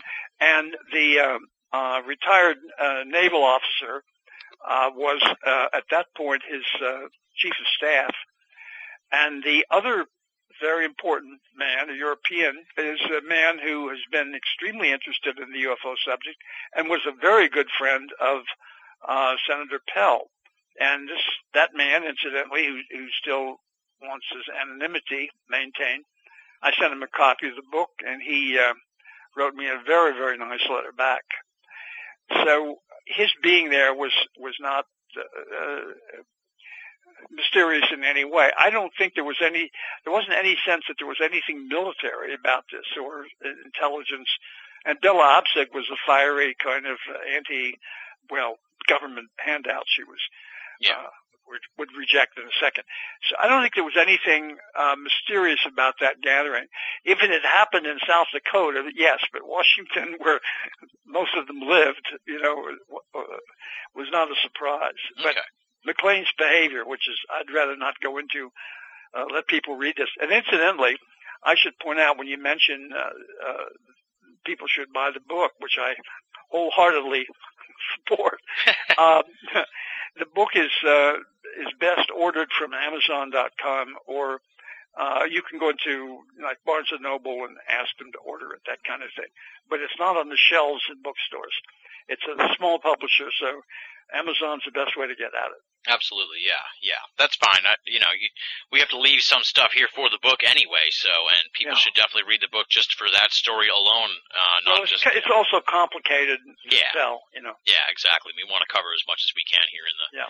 in the conversation. Now, one thing I really enjoyed uh, was your interaction with Carl Sagan and your response to the refrain of the skeptics: "Extraordinary claims require extraordinary evidence," and you came up with Yeah. the retort to that, which is the quantity of evidence behind this extraordinary phenomenon requires an extraordinary investigation, and took the tack that I've been sort of endorsing for a while, and I was happy to read you know, later on when you talked about Leslie's press conference in 2007, she sort of took the same tact as well Yes. in that, you know, I just feel like, uh, you know, ufology, for lack of a better term, really sort of needs a PR uh, shift and needs a PR change where we have to stop trying to convince people that this is real and just convince them to give it a chance. Exactly. That's that's where you start. And you see, no scientist can really say, well, uh, I don't think we should do an investigation. You know, and and because you you say, well, on what grounds are you saying that? Well, uh, there isn't anything to this. There's no evidence. You don't know the evidence, you know, Yeah. et cetera. I mean, you know, it's, it's sort of a, a catch-22 you can back them into.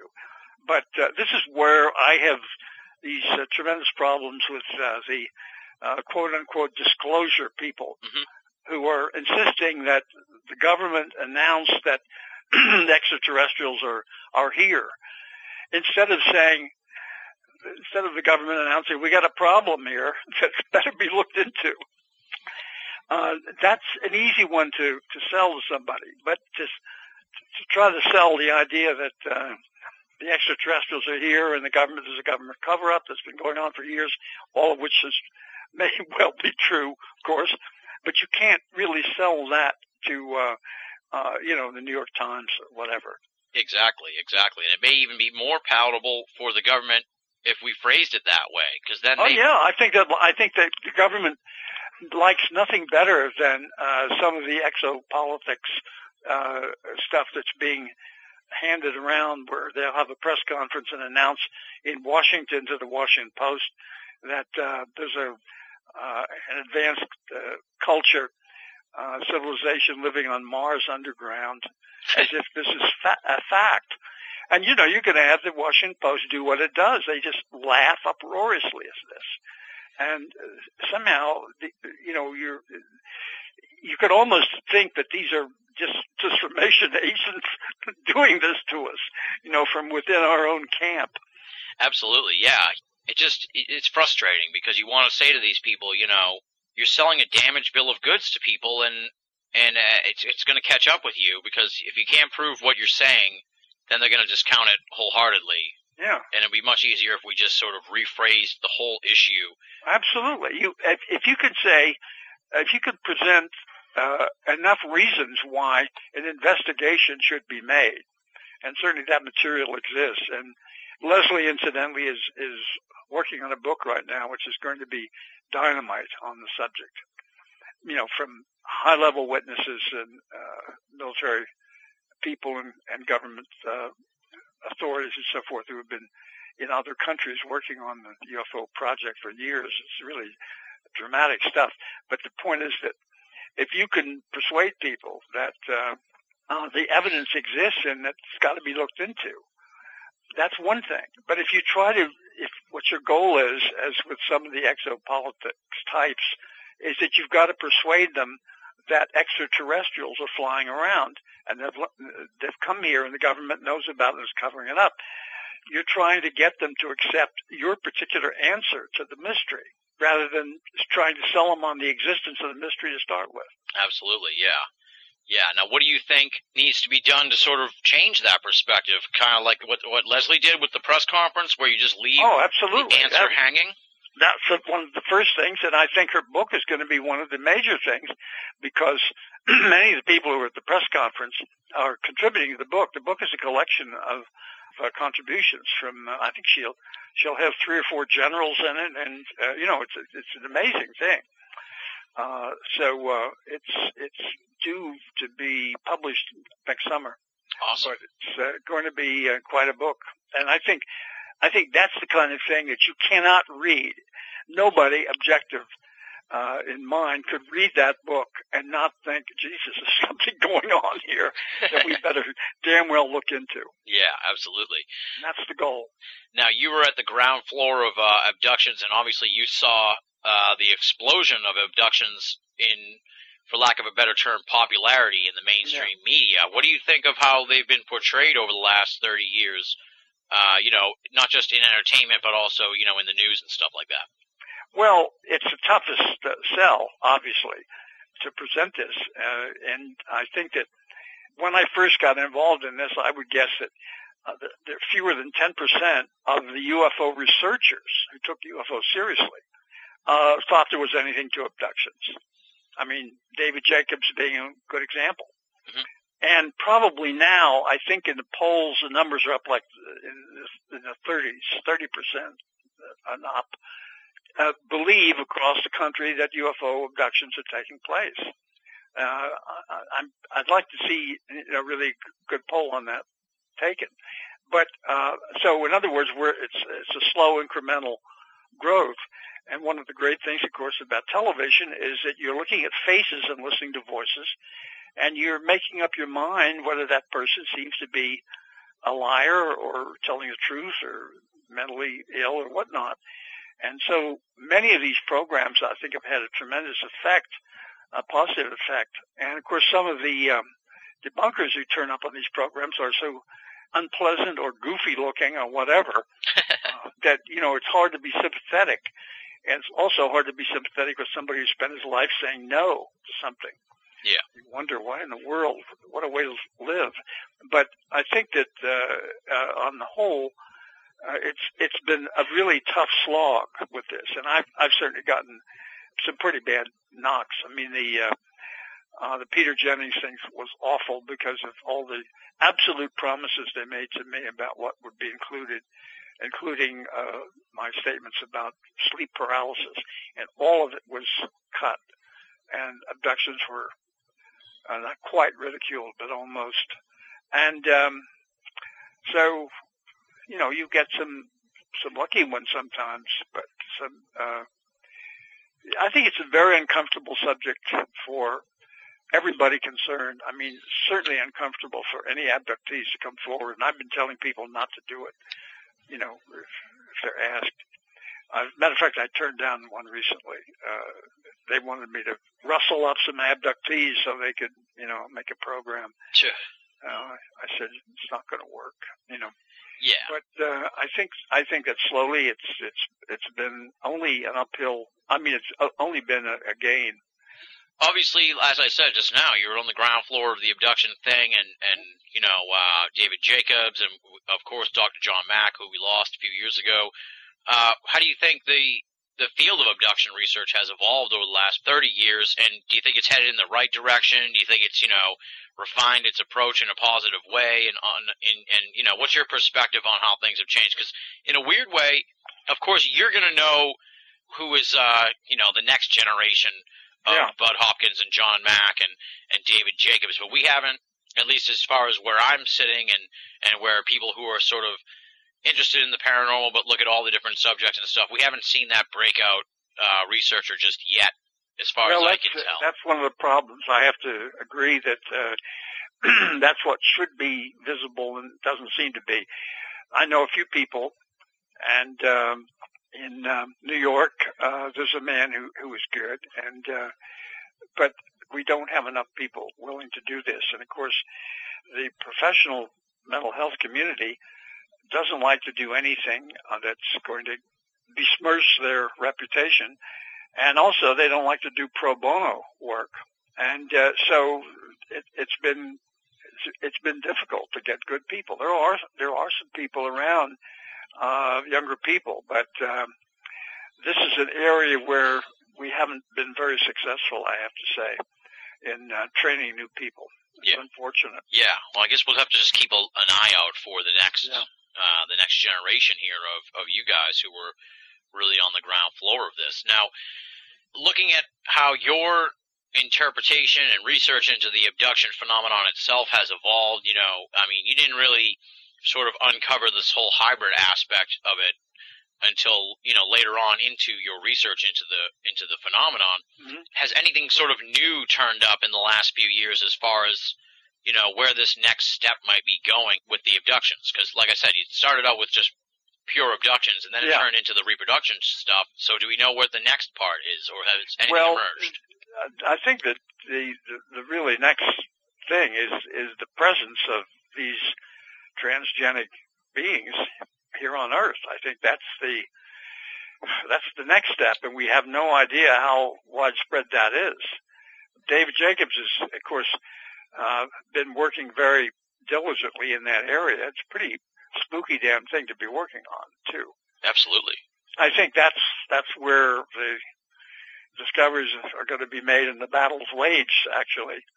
So I don't know what that's going to turn into, and none of us do. But it's it's it's looking more ominous than not ominous. That's for sure. Hey, that's for sure, absolutely. Now, abductions and abduction research sort of uh, was born, obviously, out of the UFO phenomenon. But uh, I just came into this in the last like six years, and, and it Mhm. seems like the abduction field stands apart from the UFO field in a little bit, in, in a way that maybe that wasn't the case when it first came along. Um, what's your take on that whole thing? Is just uh, on a sociological level that you know now abduction research stands alone you know, side by side with UFO research, where before it was sort of on the peripheral of UFOs. Yeah, well, I mean, I I still see the whole thing as so interconnected, but um, I mean, the the issues of of sightings, of course, are still, uh, which really was the essential uh, area of investigation many years ago. Uh, that's still extraordinarily important, and uh, this is the kind of thing that uh, Leslie Kean has been working on, and her book will deal with. It's not going to deal with abductions or anything like that, but the point is that that will continue, and I think that uh, abductions are sort of part of the whole scene. It's, uh, it's hard for me to separate things out, but uh, but the point is, abductions are the one place where we really have a huge amount of information. What we've learned from sightings in terms of information is uh, is very slight. We just got more more sightings and uh, and more reports of their incredible maneuverability and so forth. But with abductions, we for the first time we learned what this is about and what the inside looks like and what the beings look like and so forth. So um, it's where our, it's the source of our real information now. Yeah. Now let me throw some sort of short point little thoughts at you. What about the whole idea, the conspiracy theory that the government, you know, is in cahoots with the ETs and they allow the abductions to go on and then it got out of hand and all that kind of thing? Well, I, I have all kinds of problems with conspiracy theories in general. and of course, one of the basic rules in conspiracy thinking is to assume that the enemy, whoever it is, in this case we'll say the government, is uh, practically omnipotent, can do what it wants to do. You know, nobody has a, a conspiracy theory about some foe that's a, a complete uh, klutz, doing everything wrong and screwing up, like the CIA with uh, the Bay of Pigs and you name all the rest of it. Uh, so it seems to me that one of the things, of course, behind the idea of the government being involved in cahoots and all this is that uh, somehow the government is so powerful that they can tell the abductors not to take any more people, and then uh, somehow the abductors uh, renege on the promise. Uh, it was to me the whole that whole idea is just really foolish. The one thing we do know about the UFO phenomenon for sure is that it can pretty much do what it wants to do. Yeah. It doesn't seem to have obstacles. It's pretty close to being omnipotent. And uh, the one thing we know about the government is that it isn't omnipotent. It, it totally screws up. One of the things I always liked was uh, when Eisenhower was elected president, apparently Harry Truman said he's not going to like being president because he's used to the army. And he said, as, uh, in the army, you give a command and it's carried out, and as president, you give a command and nothing happens. but somebody added to that. Trouble with Truman is he, and that remark is that he completely overestimated the efficiency of the army, which I think is the, is the point. Yeah. Things don't happen in the army that well, that efficiently either. And uh, so I just, I, I mean, I, I, I just can't think that there's uh, some sort of high level connection and I, I just can't imagine what that would be about. And, you know, there's no sign anywhere that we have any real great advances in technology thanks to reverse engineering, which I'm sure is going on. But I think reverse engineering is probably tremendously difficult simply because they are so far ahead of us. Like Stan Friedman said, what would General uh, Grant have done during the Civil War if he'd come upon the wreckage of a crashed MiG uh, in, uh, jet fighter? You know? Yeah, exactly. How could he have gotten the thing to go? You know, he wouldn't have known what's what's the first step. But the, the point is, you know, part of this was foisted on us by uh, Colonel Corso in, in a book which is, as far as I'm concerned, uh, one long um, fantasy by somebody who is just a little man who wanted to give himself attention uh, because, according to his book, he actually saved the world. He saved the planet. And uh, I've gotten into this a long time ago with Corso. The idea to me is that reverse engineering probably started in 1947 uh, at the time of uh, Roswell. And according to, of course, Corso, if you believe him, you have to say they didn't do anything. They sat around for something like uh, 17 years until his commanding officer handed him this box of space junk and said, here, Corso, see what you could do with this. yeah. And thereupon he saved the world.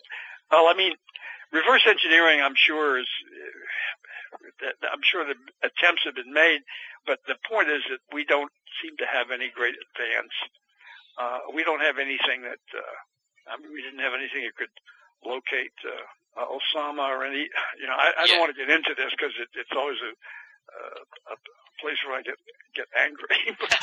we don't want you to get angry. yeah.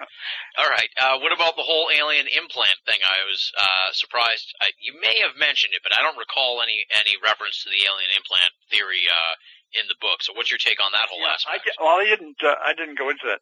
No, I do think that uh, there uh, certainly there are, there are implants, and we have. I mean, I have X-rays of of uh, implants inside the heads of two different people in a way they couldn't have been put in place. But the problem is, and uh, despite all the work that's been done in that field, I think that we still don't have an object which meets the criteria of what science would demand, uh, something that could not have been made on Earth. Yeah. And that's, that's a problem. Roger Leir's done a lot of work on this, but it's, it's perhaps not something that's, that's final, the smoking gun. But I do believe the implants are, are put in place regularly. Before I do what's next for you, I guess is just the sweeping sort of. What do you think's coming down the line here for the UFO phenomenon and abductions? And do you think we're going to see any sort of answer to all this? You know, at any point. Well, those are several questions that are interesting.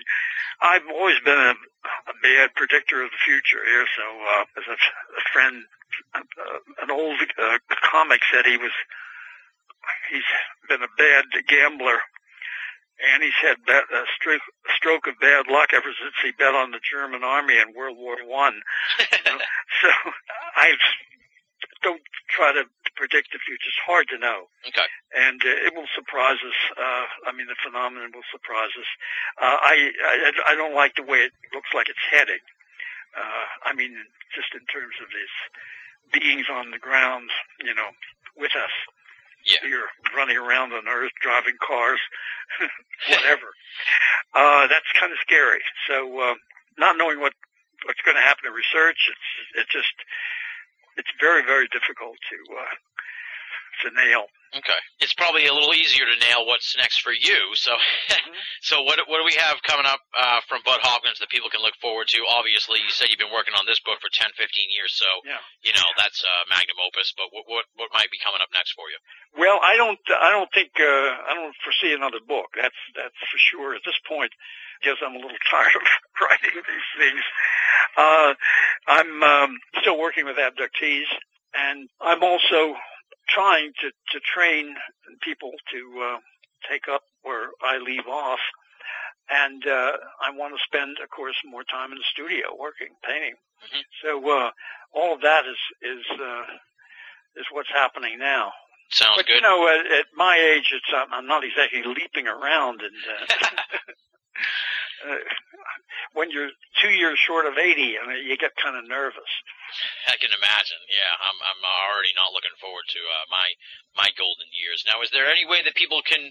Obviously, they can buy your books and stuff. Is there any way they can uh, buy your art? Well, there's a uh, a company called Levis Fine Arts, and uh, they have been handling my work.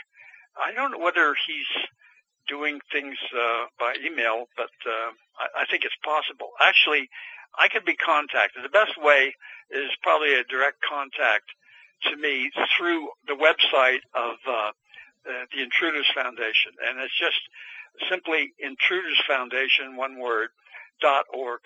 All right, sounds good, Very folks. easy. And people can contact me if they are interested. You know, we can take it from there.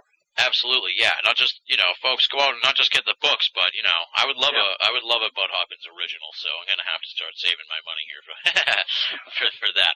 Well, Bud, first of all, thank you for giving us the extra time. We had you slaughtered for 90 minutes, and we went two hours, and I obviously really appreciate that. I know you're a busy guy, and you want to enjoy the fine weather over there at the Cape today. So I really appreciate that you gave us the extra time. I've already thrown a, a heaping pile of platitudes on you at the introduction, so I don't want to overwhelm you here at the end. But uh, you know, you're an icon, first ballot Hall of Famer. You set the stage for so much research, and and really, you know, uh, was one of the founding fathers of a whole branch of esoterica. And you know, I'm just so happy that that you've put together your memoir here, Art, Life, and UFOs from Anomalist Books, and really put it down into words so people in the future can look back and know who Bud Hopkins was and, and know how he shaped the field in such an amazing way. And I highly recommend people go out and get it and read the whole book, and you'll learn so much about his life. Just an amazing, epic life story. So many incidents and and and, and tales and run-ins with famous people that we didn't even get a chance to talk about here this week on the program that you definitely want to find out about in the book. I can't put you over enough, Bud. I'm really happy we finally got a chance to talk and have you here on the program. I look forward to talking to you again in the future. And, you know, you're on the Cape. I'm 20 minutes outside of Boston. Hopefully our paths will cross sooner than later. And I would definitely love to meet you because I have a lot of dog-eared pages in the book that we didn't get to talk about. But uh, once again, thank you so much for coming on the program. You're a living legend, and it was awesome to get a chance to speak with you and, and talk about not just UFOs, but also your amazing career as an artist as well. Well, thank you very much. I really appreciate all of those wonderful things being said again. Uh, I'm again a tiny bit embarrassed, but uh, I love it anyway. thank you. That does it for the penultimate edition of BOA Audio Season 4. Big, big, super huge thanks, of course, to the amazing Bud Hopkins. Do yourself a favor and pick up his book, Art, Life, and UFOs, a memoir. I'm sure that going into this episode, you already had a great appreciation for Bud Hopkins, but when you read this book, you will see a whole nother side of him. Amazing stuff. Art, Life, and UFOs, a memoir from Anomalist Books. Check it out. And if you want more from Bud Hopkins, check out the Intruders Foundation website, www.intrudersfoundation.org. That's the official Bud Hopkins website. We can find out all sorts of stuff about his abduction research. Moving right along, it's time for the final BOA Audio listener feedback of the season. Originally, I had planned to do just one email, but we had some technical difficulties really close to the end time of the show. We almost had it all together and things went completely haywire and bumped us up quite a bit of time. And then I got a hilarious email, which I've got to include here as the final email of the season. But first, I got one here that came to us all the way from the UK. and I've been sitting on it for quite a while, but it's time to take care of this one from Jim in the UK. Here's what he has to say. I've noticed that you say awesome a lot. I always thought that on a sliding scale of goodness, okay was at one end and awesome was at the other, with cool, wicked, and brilliant somewhere in between. What are you going to say when the aliens land on the White House lawn, or a Yeti pops into a downtown bar for a beer and a pack of Marlboros? LOL. I'm not sure how to read that, so we'll just go with the LOL from Jim in the UK. I was going to go into this whole thing about the sliding scale of goodness, but you guys already know that I am the master of hyperbole. I don't know what to tell you. Every time I have a guest on, I'm almost always blown away by their stuff, and then the next guest comes along, and I'm even more stunned and amazed by what they're bringing to the table. This is a journey for me as much as it is the listeners, and I'm always excited when I get some compelling and really great stuff, and I tend to go over the top in my pronouncements about how awesome stuff is, but trust me, if it wasn't awesome, I wouldn't say awesome, and a lot of times I don't say awesome, and I leave it up to the discerning BOA audio listeners to figure out really what I'm trying to say between the lines there. Sliding scale of goodness, I don't know what to tell you, buddy, but I do know that if the aliens landed on the White House lawn or a Yeti popped into a downtown bar for a beer and some smokes, there's really only one reaction, and that's holy shit. I'm sorry. I'm sorry to Mag and her children. I shouldn't have sworn just then, but that's just the way it is. At some point, you just got to go to expletives, and that's what you do when you run into the esoteric in real life. Thanks for writing in, Jim. I appreciate it all the way from the UK. We were going to end the listener feedback there from Jim in the UK, sort of in keeping with our theme and our love for the international listeners, but as I said, this email popped into my inbox literally moments before I sat down to tape this, and I had to read it because it sums up the season almost perfectly. It's short and sweet and 100% accurate. Here's what it is Showtimes is the title, and just one sentence. All right, Tim, stop pissing around and give us the show, damn it. Signed, Jennifer. No hometown listed, just Jennifer. And, you know, that really sums up the season. I don't know what the hell has been going on with me, folks. I've been really bad about the deadlines here for the episodes this year. Maybe that builds up the anticipation and we finally, finally got a listener just to outright snap and send us an email. I laughed about it. I wrote her back, told her, You're the final email of the season. Jennifer, congratulations. You really hit me right on the nose with that one. I'm going to make my new season resolution to be more punctual with the show. I know I said that about the final four of season four, and that fell through the cracks pretty quickly. But this time, I mean it. We're going to really work hard next season to try and get the episodes out to you on time. And I'm going to really take a look at what's been getting in our way here as we try to get the episodes out to you on time. I apologize, but I'm laughing about it, and I hope the great listeners out there are too. I can't believe somebody finally called me out on the really awful scheduling of the shows at times and uh, how we pass my self-imposed deadlines constantly. I don't know what's wrong with me. I gotta stop doing these deadlines that I just can't catch.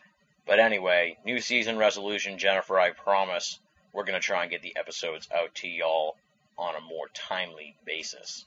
So there you go. Those are the two emails. Jim from the UK. Jennifer can't wait any longer. No hometown listed. She wants the show, damn it. Thank you for being the final emails of season four. You guys are awesome just because we're not reading emails at the end of next week's season finale doesn't mean I don't want to hear from you folks out there. If you're interested in having certain guests or certain topics on the show, now is the perfect time to get in touch with me because really we have a clean slate right now for season five. I've got a tentative pencil written list here for season five, but I want to hear what the listeners think and who they'd like to hear from, as well as what they liked here in season four in addition to all the previous seasons. I mean, we're sitting on a massive Rolodex of guests and topics, and I'd love to bring some of these folks back in season five. So tell me who you want to hear back on the show. Tell me who you want to hear for the first time on the show. And just tell me what you think of the show. You know, I'm interested in feedback from all the awesome BOA audio listeners. How do you get in touch with me? That's simple. There's three methods. Chances are you've heard me do this about a thousand times. Let's try and make it short and sweet email boaaudio at hotmail.com or go to the website BOA and click the contact button. And the third method, it is interactive, the official BOA Forum, the US of E.com, T H E U S O F E.com. Those are the three methods. There's a whole bunch of other ways Facebook, MySpace, Twitter. I'm everywhere. I'm not hard to get a hold of. So now I just turn it over to you, and I look forward to hearing from the awesome BOA audio listeners. Up next is the thanks portion of the show. You know them, you love them. They are the esteemed and infamous BOA staff. Leslie, Chiron, R. Lee, Joe V, Tina Senna, Rochelle Hawks, Richard Thomas, Lasha Siniuk, and A.M. Murphy tons of stuff at BOA in the last week since you heard from me. I'm going to run through the list really, really quickly as best I can. A.M. Murphy's Not Always So, under the title Big Brother and Soror Mystica, all about Aleister Crowley and Carl Jung. Fascinating stuff there. Lasha Siniuk's Field Notes, Me and Chicken Little, We Got Issues. Hilarious title, I love that title. All about astrology and a certain window we're in right now troubling stuff perhaps, exciting stuff perhaps. Check that out. Richard's Room 101, also at BOA. It is a text interview with Len Osanic, host of Black Op Radio. Great stuff from Richard getting Len's opinion on a whole bunch of different JFK related avenues of discussion. Then it was Regan Lee's Trickster's Realm from earlier this week, UFOs in TV, backwards in time from Mr. Monk to Barney Miller.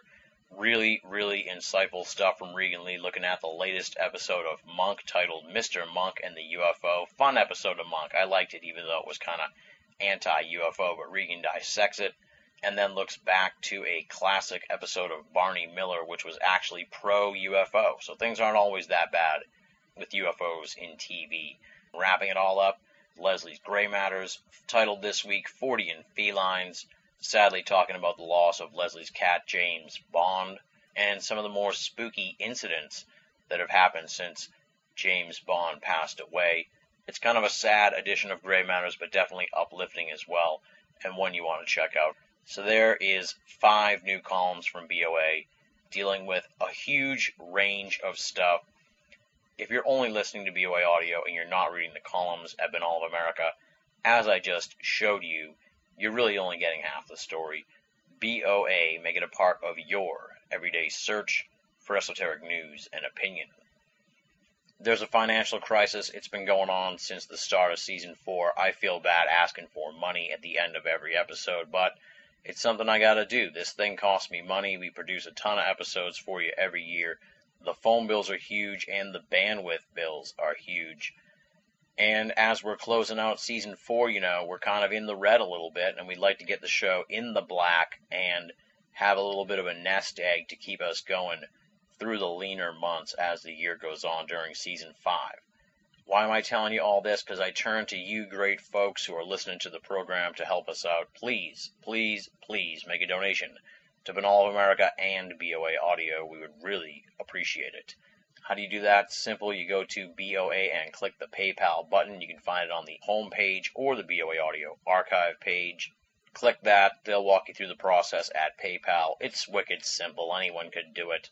I hope you can do it, and I hope you donate to us. We'd really appreciate it. And obviously, all donations go towards Binnall of America and BOA Audio, keeping the program, the podcast, the website, all that stuff up and running, freely available and commercial free for all of our great readers and listeners the world over. You already know what's going on next week. First, I'll give you the heads up. It may be about 10 days until you hear the season finale. I want to put together a little musical closer there for the season like we've done the last few years. So stick around towards the middle of next week for that, and then probably another four or five days after that, you'll hear the season finale. Trust me, though, it is worth the wait. Why? Because we're closing the book on season four with one of the biggest interviews in the history of the program. Our guest is one of the more enigmatic, infamous, and legendary figures in the history of UFO studies, John Lear. This is an ultra rare two hour conversation. We're going to be covering a ton of stuff. I'm going to run through the list for you really quick, and I'm probably going to lose my voice by the time I'm done reading it point by point, just a scratch at the surface of what we're going to be talking about with John Lear. Paul Bennewitz, Bill Cooper, Bill Moore, 1980s ufology, the 1989 MUFON convention in Las Vegas, stuff from the 1987 Lear document that was posted to the internet and around ufology that blew a lot of minds at the time. The alien spaceship that allegedly crashed and was buried because it was too big to move. The concept of souls and reincarnation and how the aliens may fit into all this. The incident at the Dulce base between an ET and the Army. Human mutilations, UFO disclosure, and the odds of it ever actually happening. Bizarre things on the moon the secret space program, undersea connections between the western half of the United States, John's theory on 9 11 that the planes were holograms and the towers were felled via space weapons, Bob Lazar and the Area 51 story, the state of ufology today, exopolitics, why the mainstream branches of esoterica seem to be quite different from where John's going with a lot of his theories, George Knapp, Art Bell, why ufology isn't a team sport, and a shitload more stuff. As you could just tell, we run the gamut of esoterica in this conversation, and trust me, just about everything John Lear has to say is pretty remarkable stuff. I know to a lot of newcomers in esoterica, John Lear is kind of this mythical and mysterious figure, and a lot of people just quickly dismiss John's stuff because it's so outrageous at times, and they forget that he had this tremendous impact on the field of ufology in the 1980s. Both Art Bell and George Knapp have credited him with planting the seed for their future exploits, exploring the unknown, and as most people know, John Lear was side by side with Bob Lazar as one of the godfathers of Area 51. This guy is someone who forever altered the landscape of esoterica and ufology. So much of what you see and hear in the world of UFO studies today has John Lear's fingerprints all over it. It's definitely a must hear episode of BOA Audio. It's the season finale of season four the enigmatic and infamous John Lear. And on that note, we close the book here on the penultimate episode. Thank you, folks, for your patience in waiting for this episode. This is why we don't do the show usually in the summer. This is why we've stopped every year around the beginning of July because I got a lot going on here in the summer. It's tough to do a podcast and do my other life work. But we're getting it together here, and uh, we got one more episode for you, obviously. And I want to thank you all for being so patient. I really appreciate it. The BOA audio listeners are awesome. You guys really are the fuel that drives the machine. We are a grassroots program, and you guys are the grassroots. I'll be babbling like a moron on the season finale episode anyway, thanking everybody. So let's just close out the episode now so I can save things up and get it out to you as soon as possible. Until next time, this is Tim Binnall, thanking you for listening and signing off.